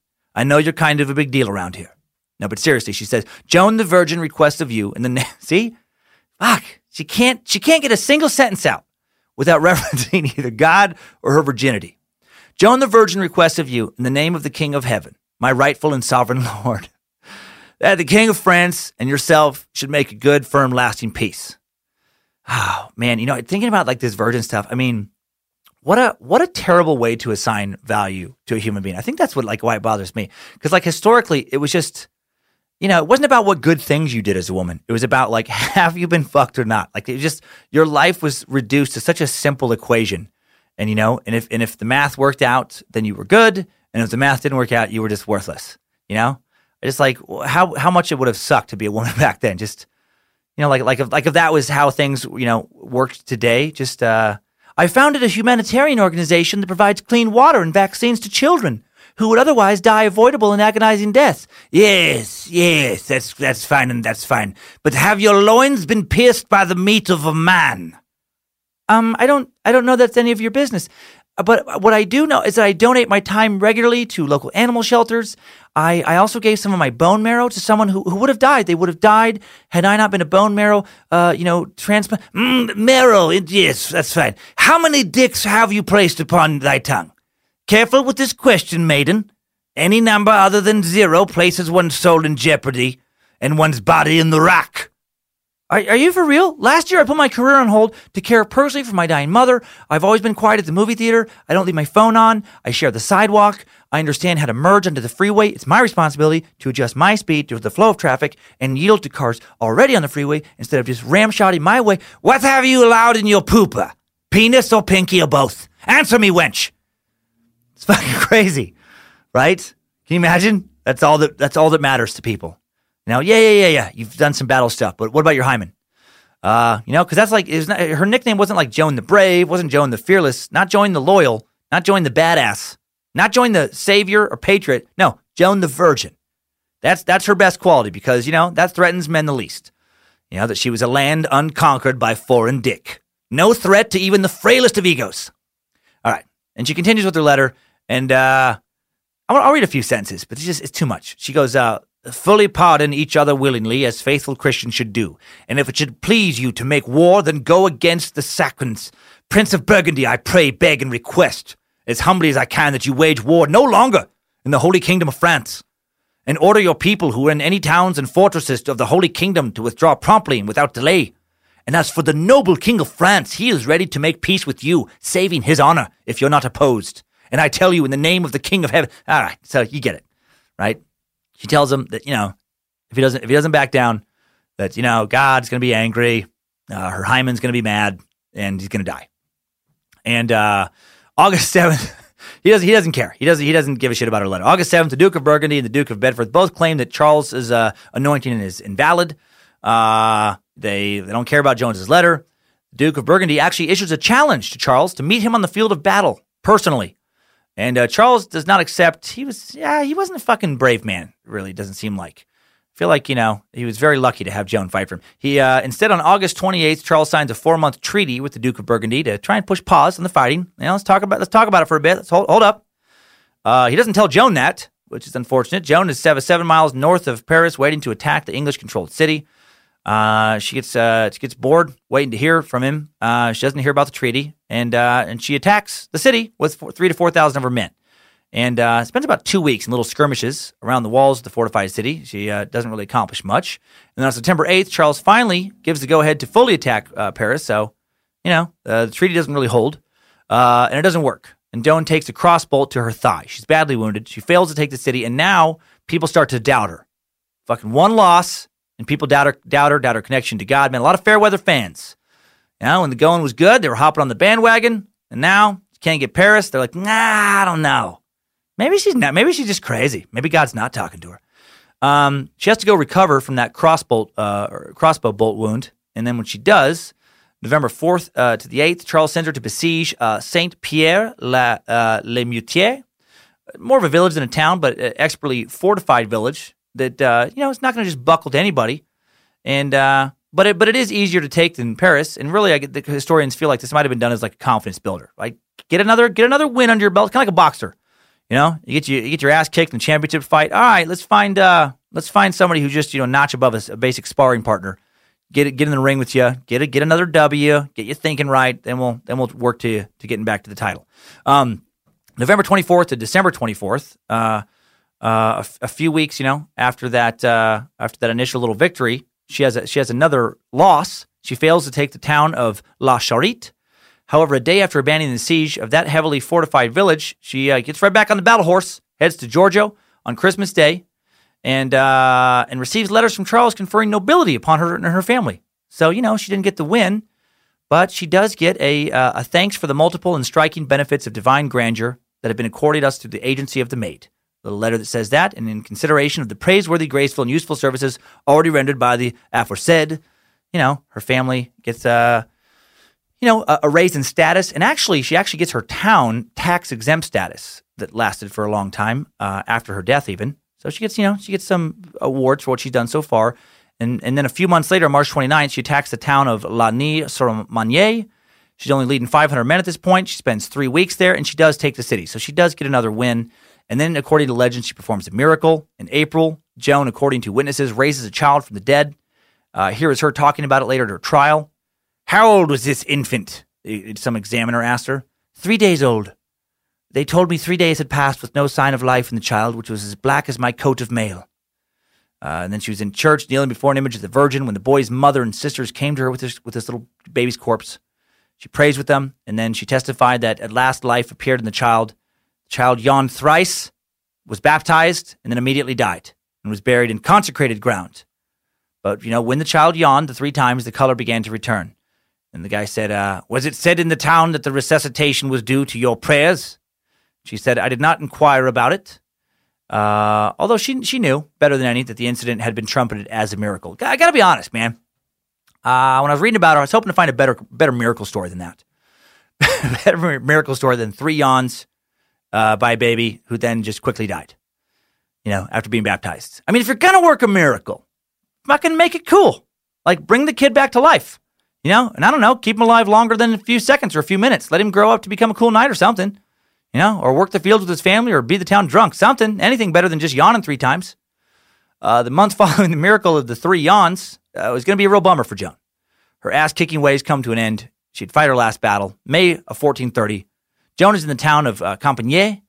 Uh, a reception is held in her honor because she's gonna. She promised to defend the town from a Burgundian siege. And then that Duke of Burgundy, that dude who didn't care for her letter, he's amassed a sizable army. He's going to siege this town on behalf of the English crown. He demands her to, you know, head over uh. She doesn't. Joan of Arc plans to surprise the Burgundian assault with the assistance of Compiègne's governor, uh, Guillaume de Flèves, on uh, something like that, on May, May 19th, uh, attacking an outpost near neighboring uh, Margine. While it was separated from the main force, Count of uh, John of Luxembourg sees Joan and her men by chance. So she's going out to this little attack, attacks some people separated from the main herd. Some other dude sees her, gets reinforcements. Those people chase Joan back to the city and uh, she rides in, in, in, the very extreme rear of her forces. It's like in a position of honor. You know, if anyone's going to be captured, it's going to be her. Man, leaders fought very differently back then. They put themselves in, you know, perilous situations all the time. And then before the French defenders could return to uh, the governor closes the city gate. And so it leaves Joan and, and, the, and the rear guard with her trapped outside the city walls to await either death or capture. Joan and the, and the men outside the wall surrender, and then a Burgundian soldier grabs the edge of her cloth of gold doublet, throws her off her horse, throws her onto the ground, and that's it for Joan's military career. She is now captured by the Burgundians. She's taken prisoner by the Duke of Burgundy, who then hands Joan over on January 3rd, 1431, to Pierre Cauchon, a bishop of Beauvais, who would try her for heresy, right? And uh, and uh, and witchcraft by uh, by tribunal which had been selected by Pierre Cauchon himself and consisted of 10 Burgundian theologians, 22 canons of Rouen, and, uh, and a bunch of monks from some other orders. And then in October of 1430, Joan decides she uh, she doesn't want to wait for this for this trial, and she tries to escape. She throws herself out of a tower window, uh, and I guess there was nothing that could have broken her fall. Not a tree limb, not a not a not a little hill of grass, not a cushion of undergrowth, nothing. She just she throws herself out of the tower. She lands in the castle's dry moat, and doesn't die. And this escape attempt would uh, actually be used against her later at her trial because uh, they, they, they tried to make it seem like she tried to commit suicide, which, you know, obviously a big sin. They would ask her later, Did you expect to kill yourself when you leaped? She says, No, because I, I leaped, I commended myself to God and Our Lady. Okay? Uh, hadn't your voices forbidden you to jump? I begged their pardon afterward. I admitted I was wrong in jumping, and my angels forgave me. She was clearly mentally ill. They saw my need, and that I could in no way hold myself back, and they lent aid to my life and prevented me from being killed. Did you receive any great penance? A large part of my penance was that I hurt myself falling. That's very funny. Did you did you receive any punishment? I fucking yeah, fucking landed in the moat and hurt, you dumbass. That's my punishment was not having an angel catch me and just guide me to safe land and let me run off. Uh, the hurt Joan did herself was significant enough that she didn't know uh, where she was when she regained consciousness. Her, her Burgundian captors had to tell her. And then I guess she almost died. The physician thought she broke her back. And then, uh, and then the trial really gets going. And man, what a trial it would be! Reminds me of the Salem witch trials we sucked on way back, arguing about things no one can prove, like whether or not angels are real. Did angels forgive Joan from jumping from window? Uh, in advance of her trial, November 9th and 11th, she's taken to Rouen, you know, in an iron cage because that's, that's, where the trial is going to be headed. She's transported there in an iron cage. She's held in a standing position for a couple days, secured by the neck, hands, and feet. That had to have sucked. And uh, December 23rd, 1430, she, she arrives in uh, Rouen, uh, Rouen, I guess is how you say it, the capital of Normandy. A cell at Rouen is where Joan was held for the last five months of her life, where she would always wear leg irons, where she'd, you know, she'd lay chained by the legs with two pairs of irons tightly secured by another chain, which passed through the legs of her bed. That chain was attached to a great block of wood, five or six feet long. You know, it's all locked up. Night and day, she's left in the care of five guards uh, of, quote, the lowest sort common torturers. Uh, if she had to go to the bathroom, you know, uh, a guard would unlock and accompany her to a closet sized room with a little hole in the floor. She just fucking take a shit directly into the moat. Typically, the atmosphere that filled such privies was so saturated with ammonia gas that these places came to be called cloakrooms, where guests could expect their coats to be hung, uh, believing the caustic smell strong enough to kill vermin. That's hilarious to me. So, like, you know, they're having people over at the castle, uh, and they would hang their, hang their coats up in the shit house because it stunk so bad they thought the stink would kill any like little parasites and stuff in their coats. Oh my god! Once again, Joan's virginity is checked. Of course, it was. Uh, to check it this time, she's stripped nude. Uh, there's a huge thing that went on sometimes at Inquisitions. 20 of the priests assigned to her trial would each take a thick blade of field grass. And when her legs are spread wide, held there with a stock type device, each priest gets uh, would shove the little grass blade into her vagina exactly 10 times and check it after each time. If there's any blood on the grass, then she's not a virgin.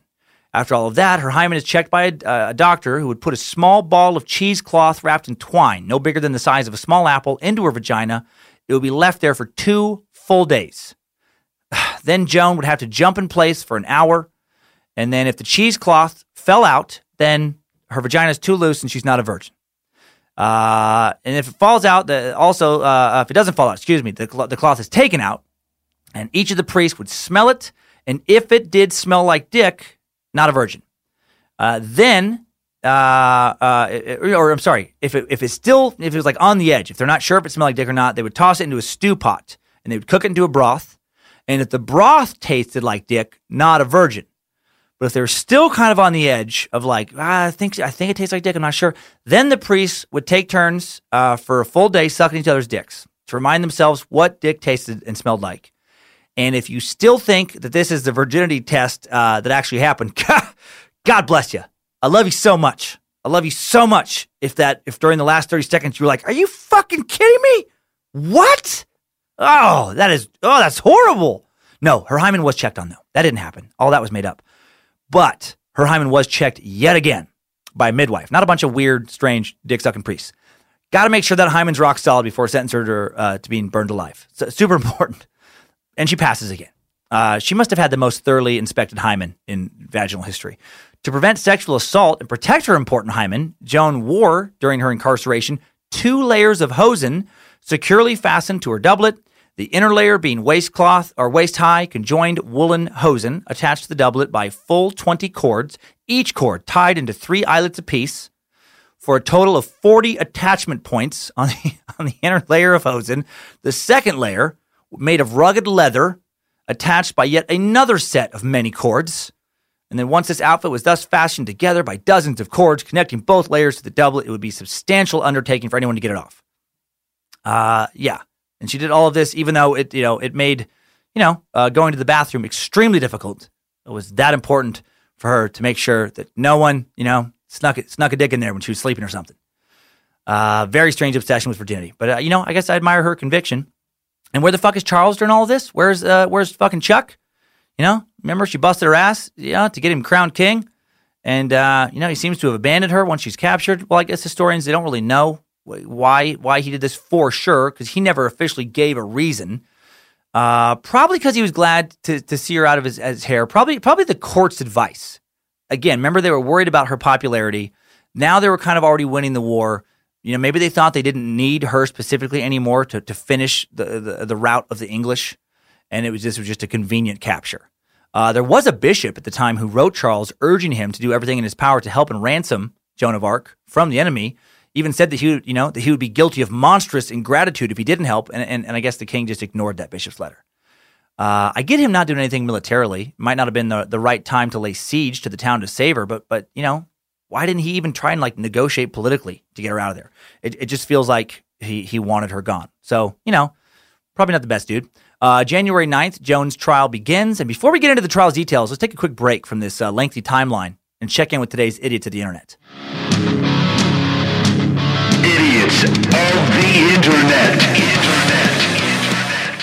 All right, quick note before I poke at a, a little fun, a couple silly heads this week. Uh, as I stated at the beginning of the suck, I may be last week's idiot of the internet. I may have grossly misunderstood a post that actually did make sense instead of being off the charts wackadoodleness. Just, just want you to know that I will be calling myself out again in today's Time Sucker updates. Okay, so let's see if I get it right this week. Uh, user Doc Spot posted a video titled Joan of Arc documentary last November that is uh, just that. It's a Joan of Arc documentary, a story of her life and death. And, uh, and DJ Effects lets us know that A, he has watched it, and B, he doesn't like how she was treated at her trial, posting, Those who condemned her will pay. Um, do you know how time works, DJ Effects? I'm, I'm pretty sure, and by pretty sure I mean positive, that everyone who was going to pay either did pay or didn't already pay, uh, considering this happened almost 600 years ago. So maybe you should have went with something like, I hope those condemned, you know, uh, I hope those of who, those who condemned her did pay dearly. Or I, I hope those who condemned her are continuing to pay in hell or something, you know, something like that. Maybe maybe add a add a parenthetical to your post, you know, something like, you know, those who condemned her will pay. Please note, I am writing this in 1431 from my time machine. Um, user Sean O'Dwyer got very upset by the documentary, uh, specifically by England's treatment of Joan and he got upset enough to post, "We should all burn England and English to death. To to to hell with England. Destroy that devil nation." ah, all right. Tell me how you really feel, Sean. Uh, you, you do realize that even though the English may have rigged her trial, they also could have easily just killed her for attacking them. I mean, to be fair, to be fair, she did devote her short adult life to waging war against them. I mean, you do realize that. She did lead men into countless battles trying to kill English soldiers and the supporters of, of English soldiers. Little silly to think that once they captured her, they're going to want to fucking throw a parade, treat her like a queen. Uh, also, maybe just a tad bit silly to burn the English today for what their ancestor did six centuries ago. There's, there's also that to think about. A YouTube battle broke out in the comment section. Those are always fun when people, you know, get like real butt hurt by what, what they're posting back and forth. Starts off with some dude named Michael shits on Joan's religion. He posts, uh, So once again, God picks an illiterate peasant to spread his word. Odd, he never appears to anyone who is educated. First off, let me just point out that while she wasn't educated, her contemporaries again found her far, far, far from stupid. Found her to be highly intelligent, actually. Well, religious user Matthew Fitzgerald, he doesn't care for Michael's inflammatory words, and he writes some of his own. He says, Michael, I let God decide who he picks for his ministries, and if you look back at all the biblical figures, they were all flawed in some way. Abraham almost killed his own son for God. Moses tried to get out of it when God asked him to do it. David was a murderer, an adulterer, and sometimes a fool. So we shouldn't try to second guess who God chooses. And then, uh, incredibly, Michael apologizes, posting, You're right. Sorry. Religion is a matter of faith, and to try and hold it to logical standards is not really fair. Uh, also, really, what do I care? It happened a long time ago. Doesn't affect my life. Have a good one. Uh, live and let live, Matthew. Sorry about that. Uh, yeah, right. He doesn't post. People never post stuff like that hardly. Uh, he reiterates his original thought. He says, "Matthew, funny how your God never chooses intelligent people." So he doubles down, and Matthew fires right back. Mike, uh, he says, "Michael, That's because he gave all the smarts to you so you can spend your time making YouTube comments because apparently you have no depth or life. But thanks for your words of wisdom. Just what the world needs another moron. And then Michael lets the world know that he really doesn't like being called a moron because he ups the ante significantly, posting, Matthew, well, I'm smart enough not to believe in some man made sky fairy, but it's obvious that you do believe in the sky fairy, which explains your lack of depth and no life. Just what the world needs. Another Jesus freak fuckhead. Piss on your God. Wow, he really kicked it up with that one. Matthew, not amused. Not amused. He shoots back over, Michael, first of all, man, I don't give a fuck what you believe. You are the YouTube comment king. Now leave me the fuck alone. I love it. That's when, like, you know, this is probably not a guy based on his earlier comments who throws around a lot of F bombs, but ugh, that one riled him. When he said, piss on your God, he's like, you will not say that. And, and then he disappears from the comment board entirely, despite many other users trying to bait him back in. And you know, like, he got notifications every time those extra comment replies came in. I bet, I bet he was riled up for so, for so long. I bet for like weeks, you know, maybe just to no one in particular. He's like, fuck Michael fuck that godless troll. You know, in, in my mind, I- I'm sure this didn't happen, but I like to imagine him just like fucking punching a hole in the drywall of his home. You know, his wife concerned. Matthew, are you thinking about Michael again? No, Elizabeth, I'm fine. He's not worth my thoughts. He's not worth it. And he punches another hole in the wall. Uh, and then my favorite for this week, user Richard Wilmot, PhD, uh, proves that his doctorate is not in joke writing by posting the following. What Jones said to shithole Charles. I've got this great joke for you from God. What did the cherry say to the cock? Dot, dot, dot, dot, dot. Hi, man. You guys get it? Do you get it? Hi, man. It's in hymen. Do you get it? Because she was a virgin. It's a wordplay joke. That really doesn't work as a joke the way it's written because it's too convoluted. First off, it's corny as fuck. And then also, why would Joan say that to Charles? Why why would why would he think about like it's funny that she's a virgin because he's not a virgin? Like like I don't understand like why would virginity matter to, to him? Would he be would he be impressed by her her wordplay skills with by her punniness? And and why why would why does God need to be uh, in, involved in that joke? Why like right? I've got a great joke for you from God. Why why do you set it up that way? That's very confusing.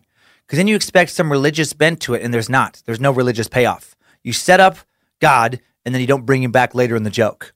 And then it just goes to a virginity joke. You know, it's just so weird. Hey man, got this great joke from God for you. Are you ready for your for your God joke? Okay. Little boy asks his dad, "What's in between Mum's legs?" And he says, "It's paradise, my boy." Okay. What's in between your legs? And he says, "It's the key to paradise." And then the boy goes, Well, you better get that lock changed because the prick next door has a spare key. Ha ha! God wanted you to hear that. Do you get it? God thought you would enjoy that. He thinks it's funny that your wife is cheating on you. Do you get it? God doesn't like you. But rather than add further misery directly to your life, God thought it would be better if He told me a joke to tell you that would annoy you, if in fact your wife is cheating on you. If not, well, you know what? Mys- mysterious ways. Truly, God works in mysterious ways. Silly old Dr. Dick, Dr. Dick Wilmot, joke doctor, humor surgeon, PhD in knee slappery, double PhD in tomfoolery. All right, let's get out of here. Let's get back into some Joan, which is a weird thing to say, since Joan is the name of my mother in law. And I've been talking, I mean, you know, a lot about Joan's pussy today. I mean, not my mother in law's, but Joan of Arc's. You know, but I have been talking about some Joan puss, you know?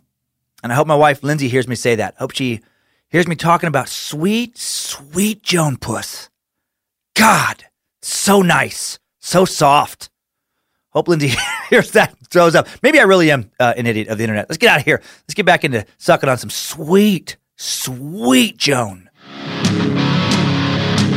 Idiots of the Internet.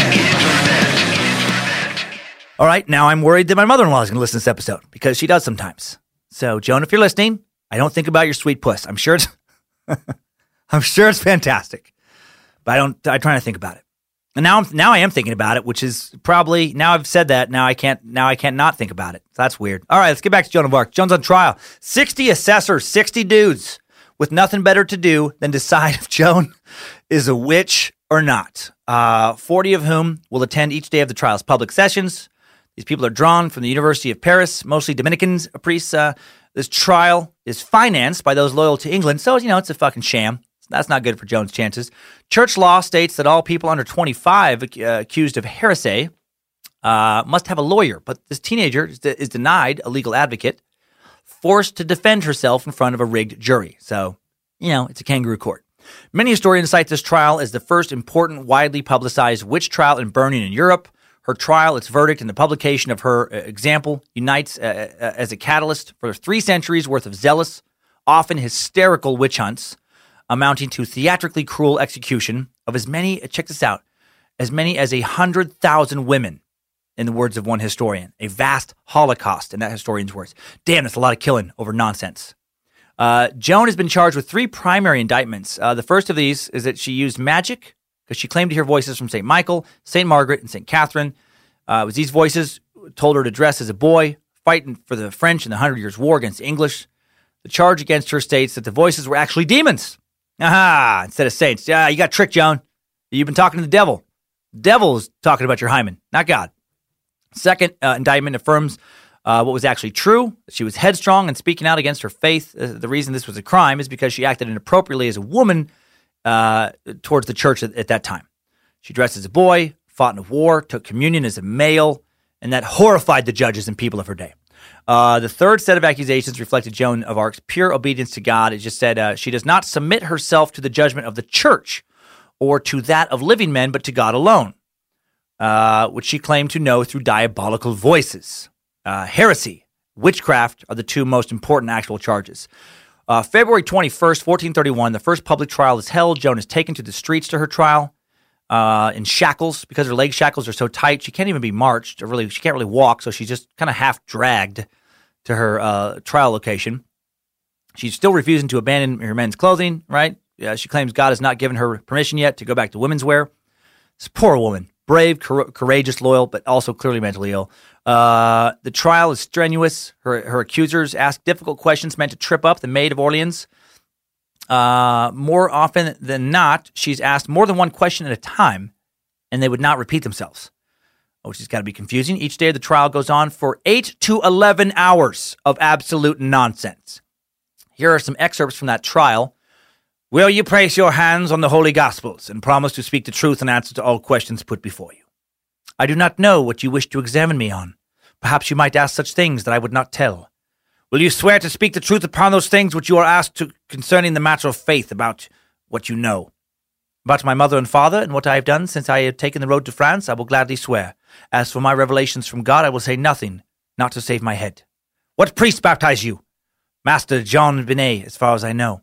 Is Master Binet still living? I believe so. How old are you? Nineteen, I think. Recite the paternoster for us. I will gladly, if you hear me in confession. Where do you expect to die? Wherever God pleases. For myself, I do not know the time or the place any more than you do. So this kind of shit goes on, but just like 11 hours, 11 hours a day, asking herself for two weeks. Uh, and then, you know, she answers the questions better than her inquisitors had hoped for. So then they moved her trial from the public area to her cell. So people are less inclined to get on her side and revolt when they eventually burn her which they clearly intended to do, in my opinion, from the very beginning. There was no way she was getting out of this. From March 10th to March 17th, uh, she's interrogated in her cell a total of nine times. Uh, March 25th, Bishop uh, tells uh, Joan that she can attend Palm Sunday if she'll agree to wear women's clothing. She refuses, misses the first Palm Sunday of her life. April 15th, Bishop, uh, the bishop, in an unusual gesture, sends Joan a, a, piece of carp for dinner, and then she becomes very ill and thinks that uh, he tried to poison her. Uh, historians probably think it was just you know, most likely a foodborne illness from the lack of hygiene and treatment of food back then. May 2nd, but you know, still just interesting. Maybe he did try to poison her. May 2nd, Joan is publicly admonished for failing to submit to the church, wearing male clothing, and practicing witchcraft. So she's brought back in public to be shamed on these charges again. May 9th, the bishop threatens to torture Joan to get her full confession. The Inquisition favors the rack. They're threatening her with the rack now. They're going to extract secrets, you know. Uh, they have the operators standing by preparing to pull her bones out of joint. And I guess she doesn't even flinch. You know, just like, all right, do what you, do what you got to do. May 24th, she's publicly accused of witchcraft again. They're ready to burn her. She decides to confess to her sins, agrees to put on women's clothing to avoid the flames. So she gets a little nervous towards the end. Says she'll never, you know, wear men's attire again, never pick up arms against the English again. She's emotionally wrecked. She's taken back to prison. She's terrified about what's to happen to her. But then on May 28th, a couple days later, she's like, nope, I'm going to fucking stick to my guns. God hasn't told me I can dress like a woman, so she goes back to dressing like a man. And this is what, you know, they say got her killed. This is the reason they're like, well, she fucking did it again. So now we got to kill her.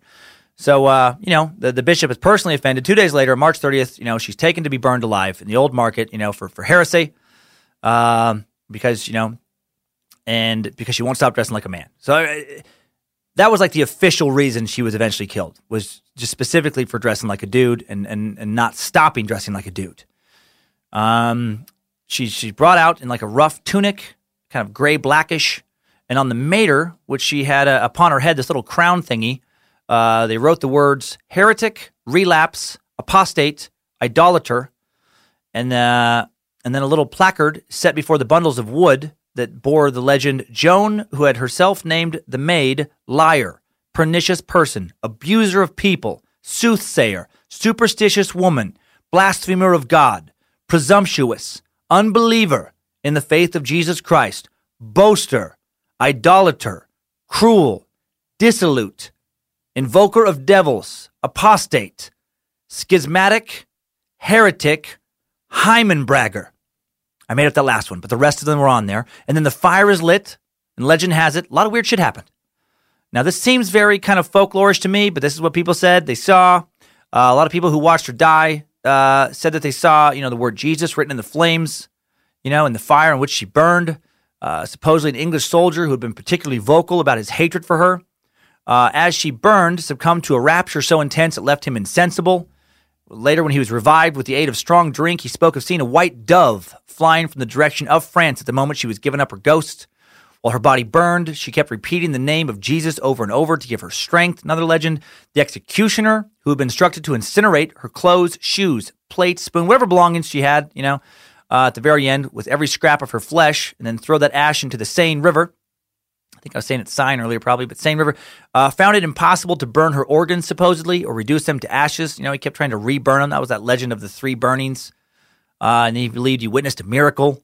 Supposedly by noon, the executioner was on his knees before a priest, weeping for his lost soul over the horrific crime he'd committed.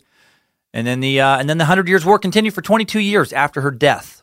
And then in 1435, the Treaty of Arras was signed between the Duke of Burgundy and King Charles VII. Philip recognized Charles VII as King of France, and in return, Philip was exempted from homage, uh, homage to the crown.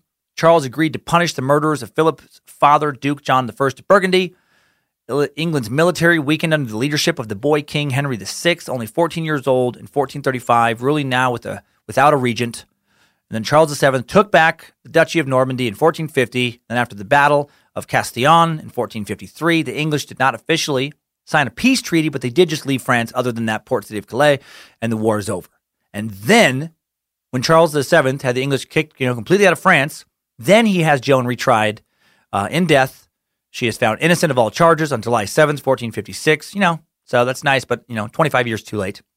And then uh, way later, April 18th, 1909, uh, you know, hundreds of years later, she is uh, uh, beatified which means she's recognized officially by the Catholic Church as a blessed person. Um, it's a declaration made by the Pope that, like a deceased, you know, uh, lived a holy life or a martyr's death and is now definitely dwelling in heaven. And uh, as a process, the beatification consists of a years long examination of the life, virtues, writings, years long, excuse me, more than one year, and reputation for holiness of the servant as a servant of God under consideration, blah, blah, blah. Uh, it's like it's like a saint light. It's like saint sainthood light. And then on May 16th, 1920, uh, Joan is canonized by the church and made officially a saint. She's canonized by Pope Benedict XV, and uh, concluding the canonization process uh, that the Sacred Congregation of Rites instigated after a petition in 1869 by the French, uh, French Catholic hierarchy took 51 years to get all the paperwork done. Uh, man, you thought the government moved slow. 51 years, 489 years after she dies, she's made a saint. And that takes us out of this beast of a time suck timeline. Good job, soldier. You made it back. Barely.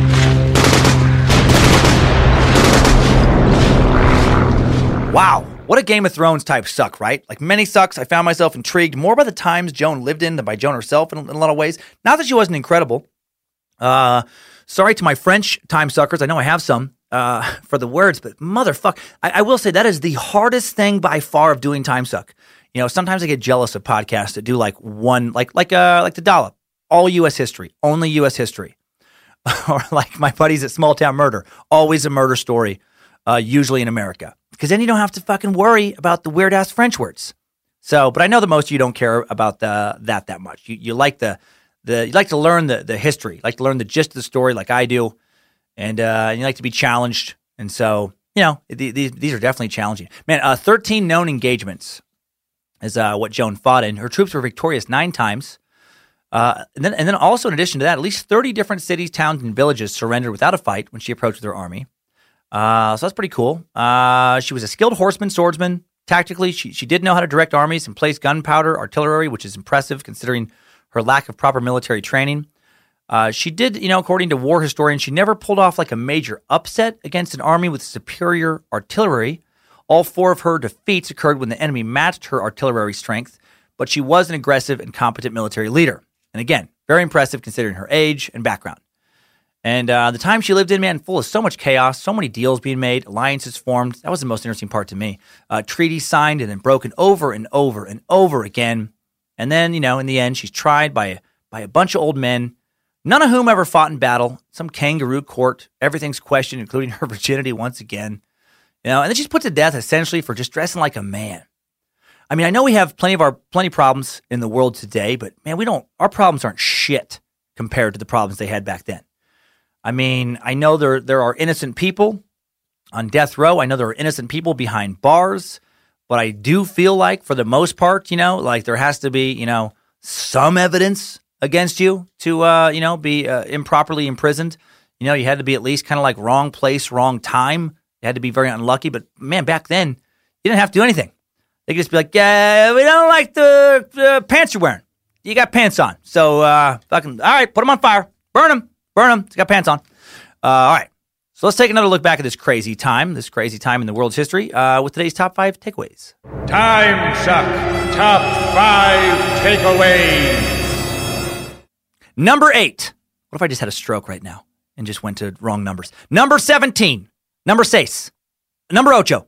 No, number one. Joan of Arc's military success against the English and English allies in 1429 when she was just 16, 17 years old, turned the tides of the Hundred Years' War against the English and paved the way for King Charles VII to take the throne of France and kick the English out for good.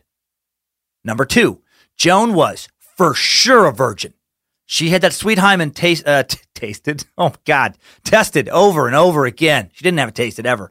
Angels checked in on her regarding that hymen. The royal court of France gave it a look over. The Inquisition gave it a look over. You know, there are rumors uh, that she was raped, but uh, historians chalk these up to a mistranslation during her trial. So if you're like, wait a minute, her hymen actually wasn't intact, uh, they don't think that was true. They don't think uh, anyone uh, ever got to her uh, when she was imprisoned.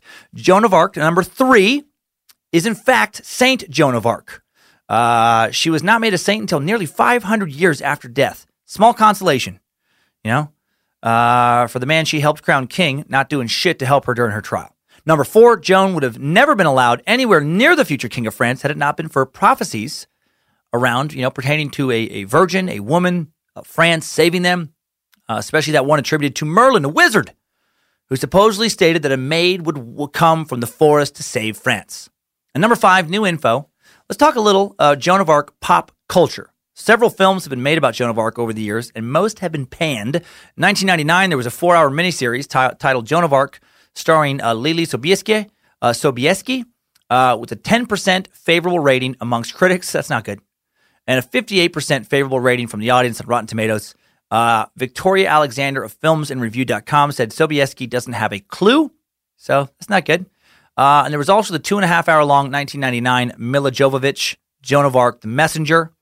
30% favorable rating from critics, 58% for the film as a, uh, from the audience. Kenneth Turan from the LA Times said of the film, nothing less than a miracle saved France.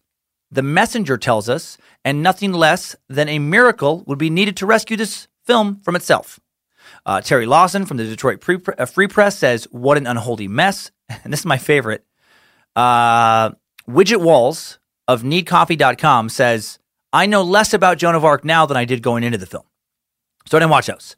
I went way back, way, way back, and I did watch a film from 1928.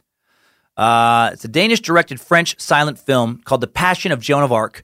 And, uh, and I wouldn't have known about this film if I hadn't have done this suck. So thanks for suggesting it. 98% favorable rating amongst critics. 93% favorable uh, rating amongst the audience, even though it was a silent film that apparently also didn't even have an official score, at least not one that's known. When it was uh, viewed in 1928, a live orchestra would play whatever the uh, head of the orchestra thought suited the film best. I recommend watching it, uh, accompanied by System of a Down's Mesmerize and Hypnotize albums. No, that's a, that's a terrible choice. Actually, uh, Messe de Notre Dame, I think is how you say it, by the 14th century composer. And I'm not even going to try and say this fucking hornet's nest of a name. Uh, G U I L L A U M E D E M A C H A U T. The Frenchest of French, all French names. Uh, he's a he's a composer. I'm not. Uh, I don't know that much about composers, but apparently he was well known. He was an ancient, and uh, you can find versions of it on YouTube, Spotify, etc. It's a masterpiece of medieval music, from what I read. Uh, originally performed at masses. Many consider the performance of Renée uh, Jeanne Falconetti, who played Joan in the film, uh, to be one of the single greatest, if not the single greatest, acting performances of all time. The film was uh, controversial in its day. Director Carl Theodor Dreyer premiered the film April 21st, 1928, in Copenhagen. Then in uh, that fall, it de- debuted in Paris in edited form. The Archbishop of Paris, the French government, worked together to cut the film down from 110 uh, to 82 minutes. It was protested in Britain for depicting Joan's British captors too harshly. I love when people do that. Give me a fucking break. It's been hundreds of years since this happened. You're like, nah, it makes us look bad. No, no, no, no. Uh, make make the British uh, soldiers smile more. Make them more friendly. That'd be like uh, Germans getting mad about like a World War II depiction of Hitler. Like, make him a little less angry towards the Jews. Make him a little happier. What? Why? It's fucking. That's what. That's what happened on on December sixth, uh, nineteen twenty eight. The film's only negative is destroyed when the Berlin studio it, that housed it burned down. Uh, Carl Dreyer then recut the film from negatives of alternates uh, shots, originally unused takes, and then in 1929, the lab, those negatives were stored and burned down. How crazy is that, man? Joan burned down, and so did the first two cuts of her film. Uh, the original version of the film was lost for decades, and in 1951, a copy of the negatives of the second cut was found, uh, but Dreyer himself did not care for that version. Then in 1981, an employee at the Dikemark Mental Institution in Oslo, Norway, found a canister containing the original cut of the film in a janitor's closet. How cool is that? Apparently, the director of the institution uh, in 1928 was also a published historian and had requested a cut of the film. Got it. It got forgotten about. And, uh, and thanks to that, now you can watch this lost masterpiece for free on YouTube. Roger Ebert praised the film and said, You cannot know the history of silent film unless you know the face of Renée Falconetti. Uh, in, in 2010, the Toronto International Film Festival released its Essential 100 list of films, which merged one list of the 100 greatest films of all time as determined by an expert panel of Toronto, Toronto International Film Festival curators with another list determined by Toronto International Film Festival stakeholders. And The Passion of Joan of Arc was ranked as the most influential film of all time. Uh, the lead of the movie was uh, there's legends around the movie was so cruelly directed by the director to evoke the pain of Joan's persecution and trial that she uh, she stopped uh, working in film after that. It was only her second film, and then she was like, "Nope, done." She returned to theater after its production. So uh, so check it out. You know, give it a give it a get a little look see on YouTube, and that's it for today's uh, top five takeaways. Time suck. Top five takeaways. Joan of Arc has been sucked. Holy shit, my brain hurts. Uh, that was a long one, man. You know, next time uh, I do a shorter suck, you know, if you're like, oh man, that, that wasn't as much suck as I wanted, you remember this one. You remember this epic fucking long ass time suck with so many French words. I gave it my best. I'm sure some of you will write in with some updates, but just know I fucking I tried my best. I really did. Uh, big thanks to Harmony Camp, Jesse Dobner, Reverend Dr. Josh Krell, Alex Dugan, the Bit Elixir team, Danger Brain, Merch Maestro, Eric Radiker, Lindsey Cummins, and uh, just the entire Time Suck team for their help. Huge thanks to Heather Rylander this week for kicking me off on this giant Joan of Arc suck. And uh, this Friday, we got another bonus episode Edgar Allan Poe. Yes, we are back in America. Oh, my mush mouth is so happy. So happy. Uh, what was up with that dark, creepy fuck of a writer? You ever seen a picture of Edgar Allan Poe? Looks more like a serial killer than an author. Uh, he was a literary giant, made the short story popular in America, considered to be basically the inventor of American detective fiction. He lived an odd life. Uh, he was the first American author to try and make a living off only his fiction. He was a trailblazer, and he had two dicks. Uh, and we're going to explore both of them, both over 10 inches long and 7 inches in girth. He had two thermoses in his pants. Flaccid. Very impressive. That's not true. Uh, but he, what is true is he's basically the father of American uh, horror. And we love horror here on the Suck, so we're going to suck his strange life uh, this Friday, all of it. And now, uh, let's find out what you suckers uh, have been drawn to this past week, and let's let's throw myself under the bus. Let's. Uh, I'm getting called out this week on some time sucker updates. Updates? Get your time sucker updates. All right, time suckers. Time for me to wallow in some shame, eat some crow. Turns out I may have fucked up in numerous ways uh, in regard to last week's Japanese Suicide Forest episode, which is unfortunate because I felt really good about that one. For starters, uh, my favorite idiot of the internet comment in weeks uh, may not have been idiotic. I may have completely misinterpreted it. YouTube user Eamon Ali posted under the trailer for the horror movie The Forest, a movie that is supposed to be set in a Japanese suicide forest. He posted, boycott this movie. They are turning actual mentally ill people who committed suicide with grieving family members into evil spirits and scary ghosts. This is so offensive. Please don't watch this. Mental illness is a huge issue in Japan. Stop taking away its importance.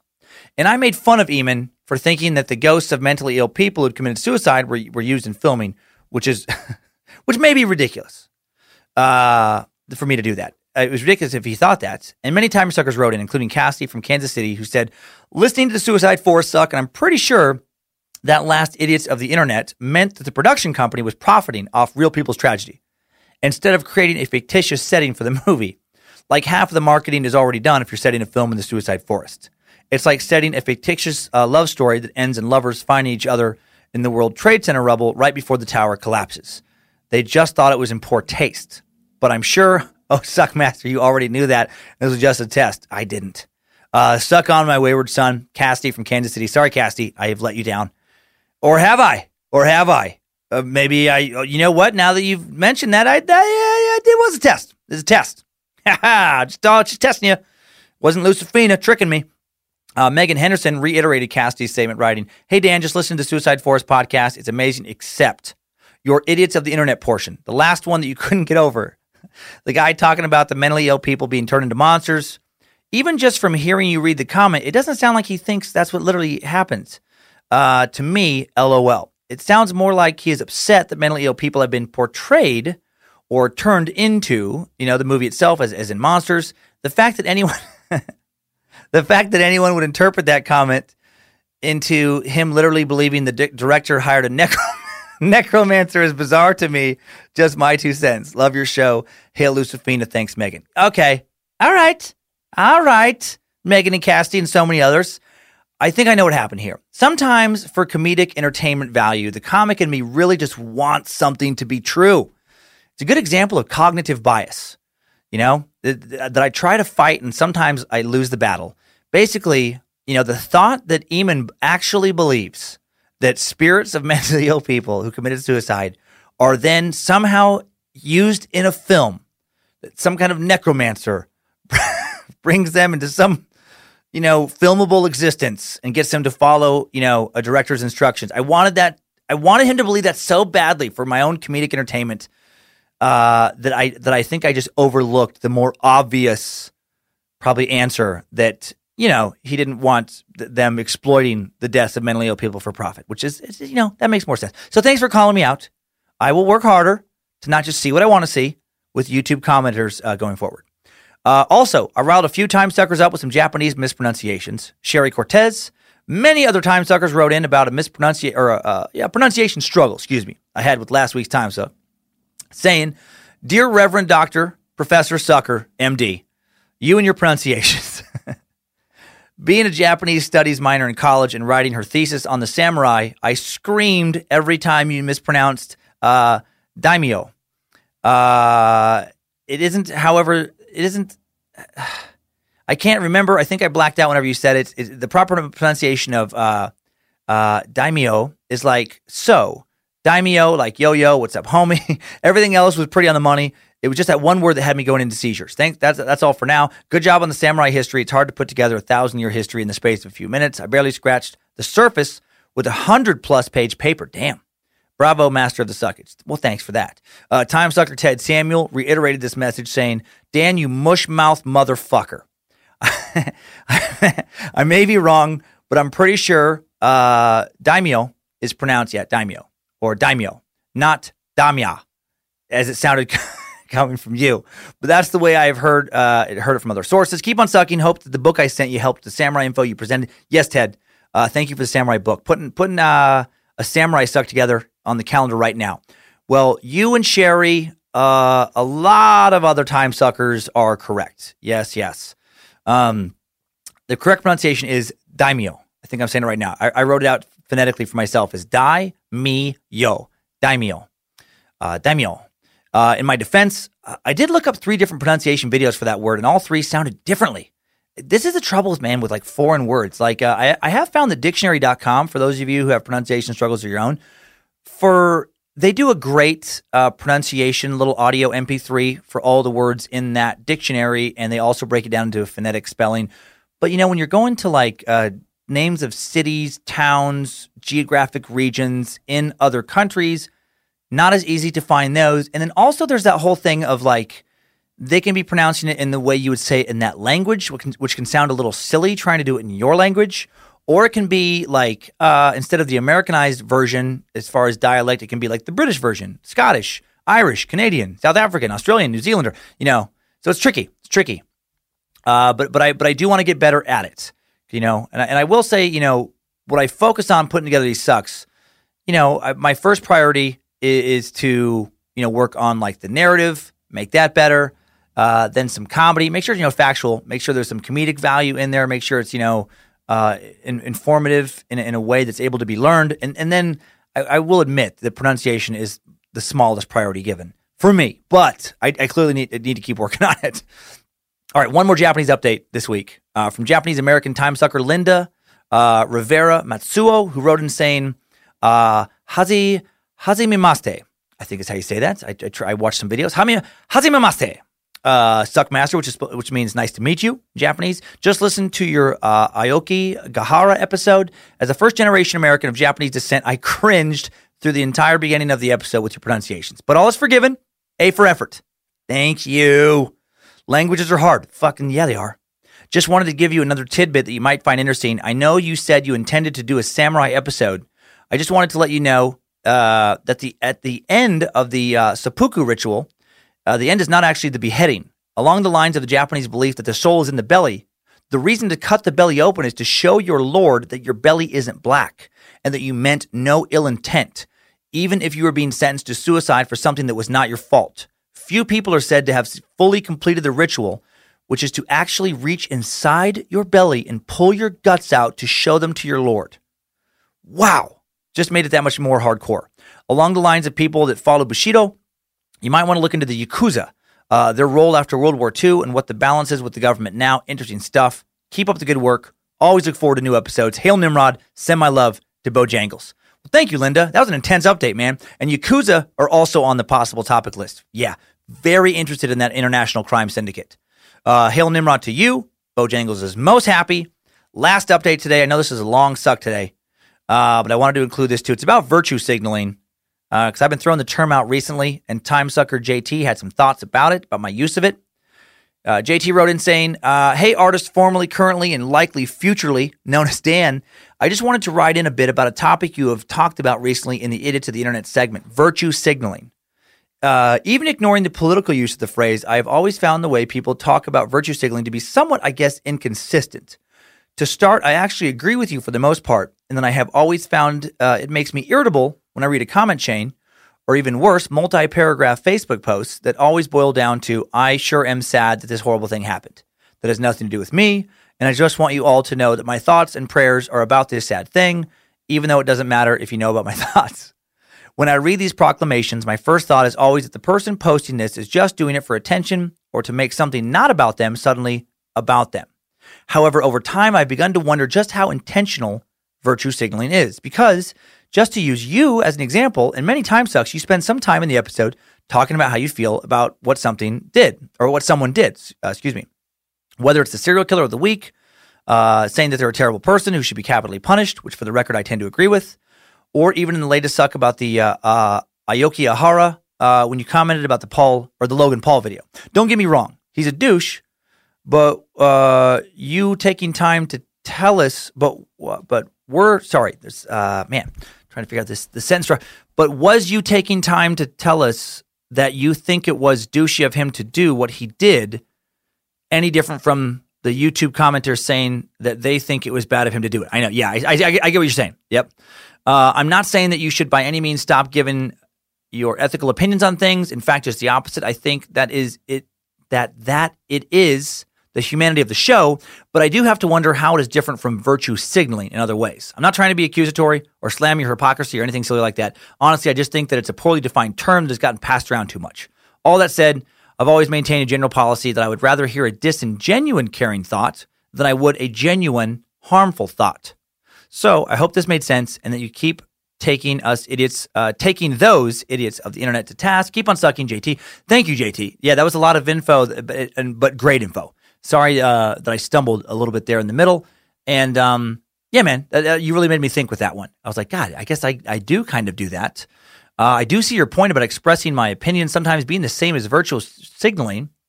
Uh, to me, I guess I'm trying. I was try- trying to differentiate it. It's totally cool, I think, to show support for someone if they ask for it, or if your support adds to the conversation, or if you're letting someone just you admire know that you support them from a genuine place or support their cause, etc to me, it's virtue signaling when the when the gesture seems like very obvious and hollow.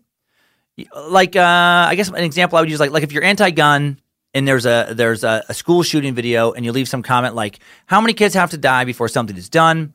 Why aren't we taking this issue more seriously as a nation? As someone who doesn't own a gun i wish that everything or everyone else would lay their weapons down to reduce the chances that this stops happening. No more guns equals no more shootings. Like when someone posts something like that while i don't personally agree with their with their commentary I, I respect them seeming to have a real opinion. It feels thought out. That to me is not virtue signaling. To me, it would be something like, uh, I don't think kids should be shot at schools anymore. It's wrong. I don't agree with kids being shot. To me, it's just so dumb. It's like, yeah, no shit, idiot. We all we all know it's wrong to do that. But that's just my I guess interpretation of it. Because defined by Wikipedia, it, it's a little different than the example I just used. It's the conspicuous expression of moral values done primarily with the intent of enhancing standing within a social group. And that's hard to figure out because you're talking about motive. You know, you, have to prove motive, I guess, with virtue signaling. Like, like is someone saying, let's say someone says, you know, fuck Trump. Are, are they saying that because they really do hate President Trump and they don't care who knows it? Or are they virtue signaling, which I think a lot of that often is? Are they saying it because they just want people who they value socially to know that they agree with them because they want to increase those people's opinions of them? So it's really not about their feelings about this political person. It's about them wanting to be approved or appreciated by other people they think feel that way. And, and that's impossible to know. Uh, you know, for, for me, with so many people uh, opposed to the death penalty, you know, I, I get nervous, you know, to use your serial killer example about how, they should be killed. I actually uh, am not virtue signaling there because I actually get worried that I'm going to just kind of piss people off because I know that a lot of people are very adamantly anti-capital or anti-capital punishment in any case. Like they don't think anybody should be given the death penalty.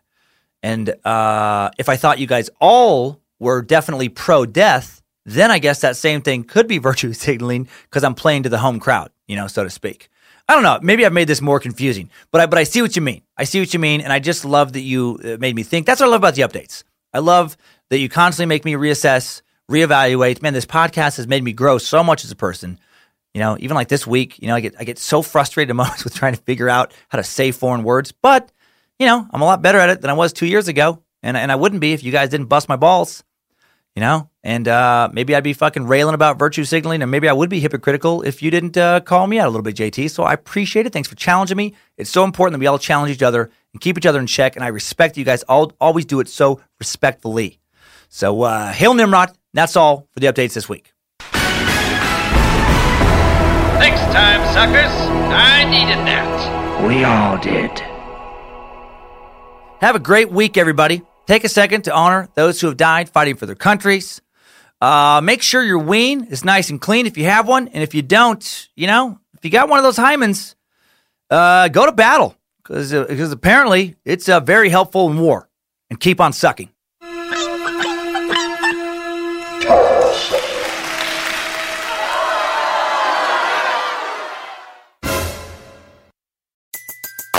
Everybody in your crew identifies as either Big Mac Burger, McNuggets, or McCrispy Sandwich. But you're the filet fish Sandwich all day. That crispy fish, that savory tartar sauce, that melty cheese, that pillowy bun. Yeah, you get it. Every time. And if you love the filet of fish, right now you can catch two of the classics you love for just $6. Limited time only. Price and participation may vary. Cannot be combined with any other offer. Single item at regular price. Ba da ba ba ba. Sometimes it takes a different approach to help you unlock your true potential. With Capella University's game changing FlexPath learning format, you gain relevant skills you can apply to your career right away. Earn your degree from an accredited university and be confident in the quality of your education. Imagine your future differently at capella.edu. Capella University is accredited by the Higher Learning Commission. Learn more at capella.edu slash accreditation.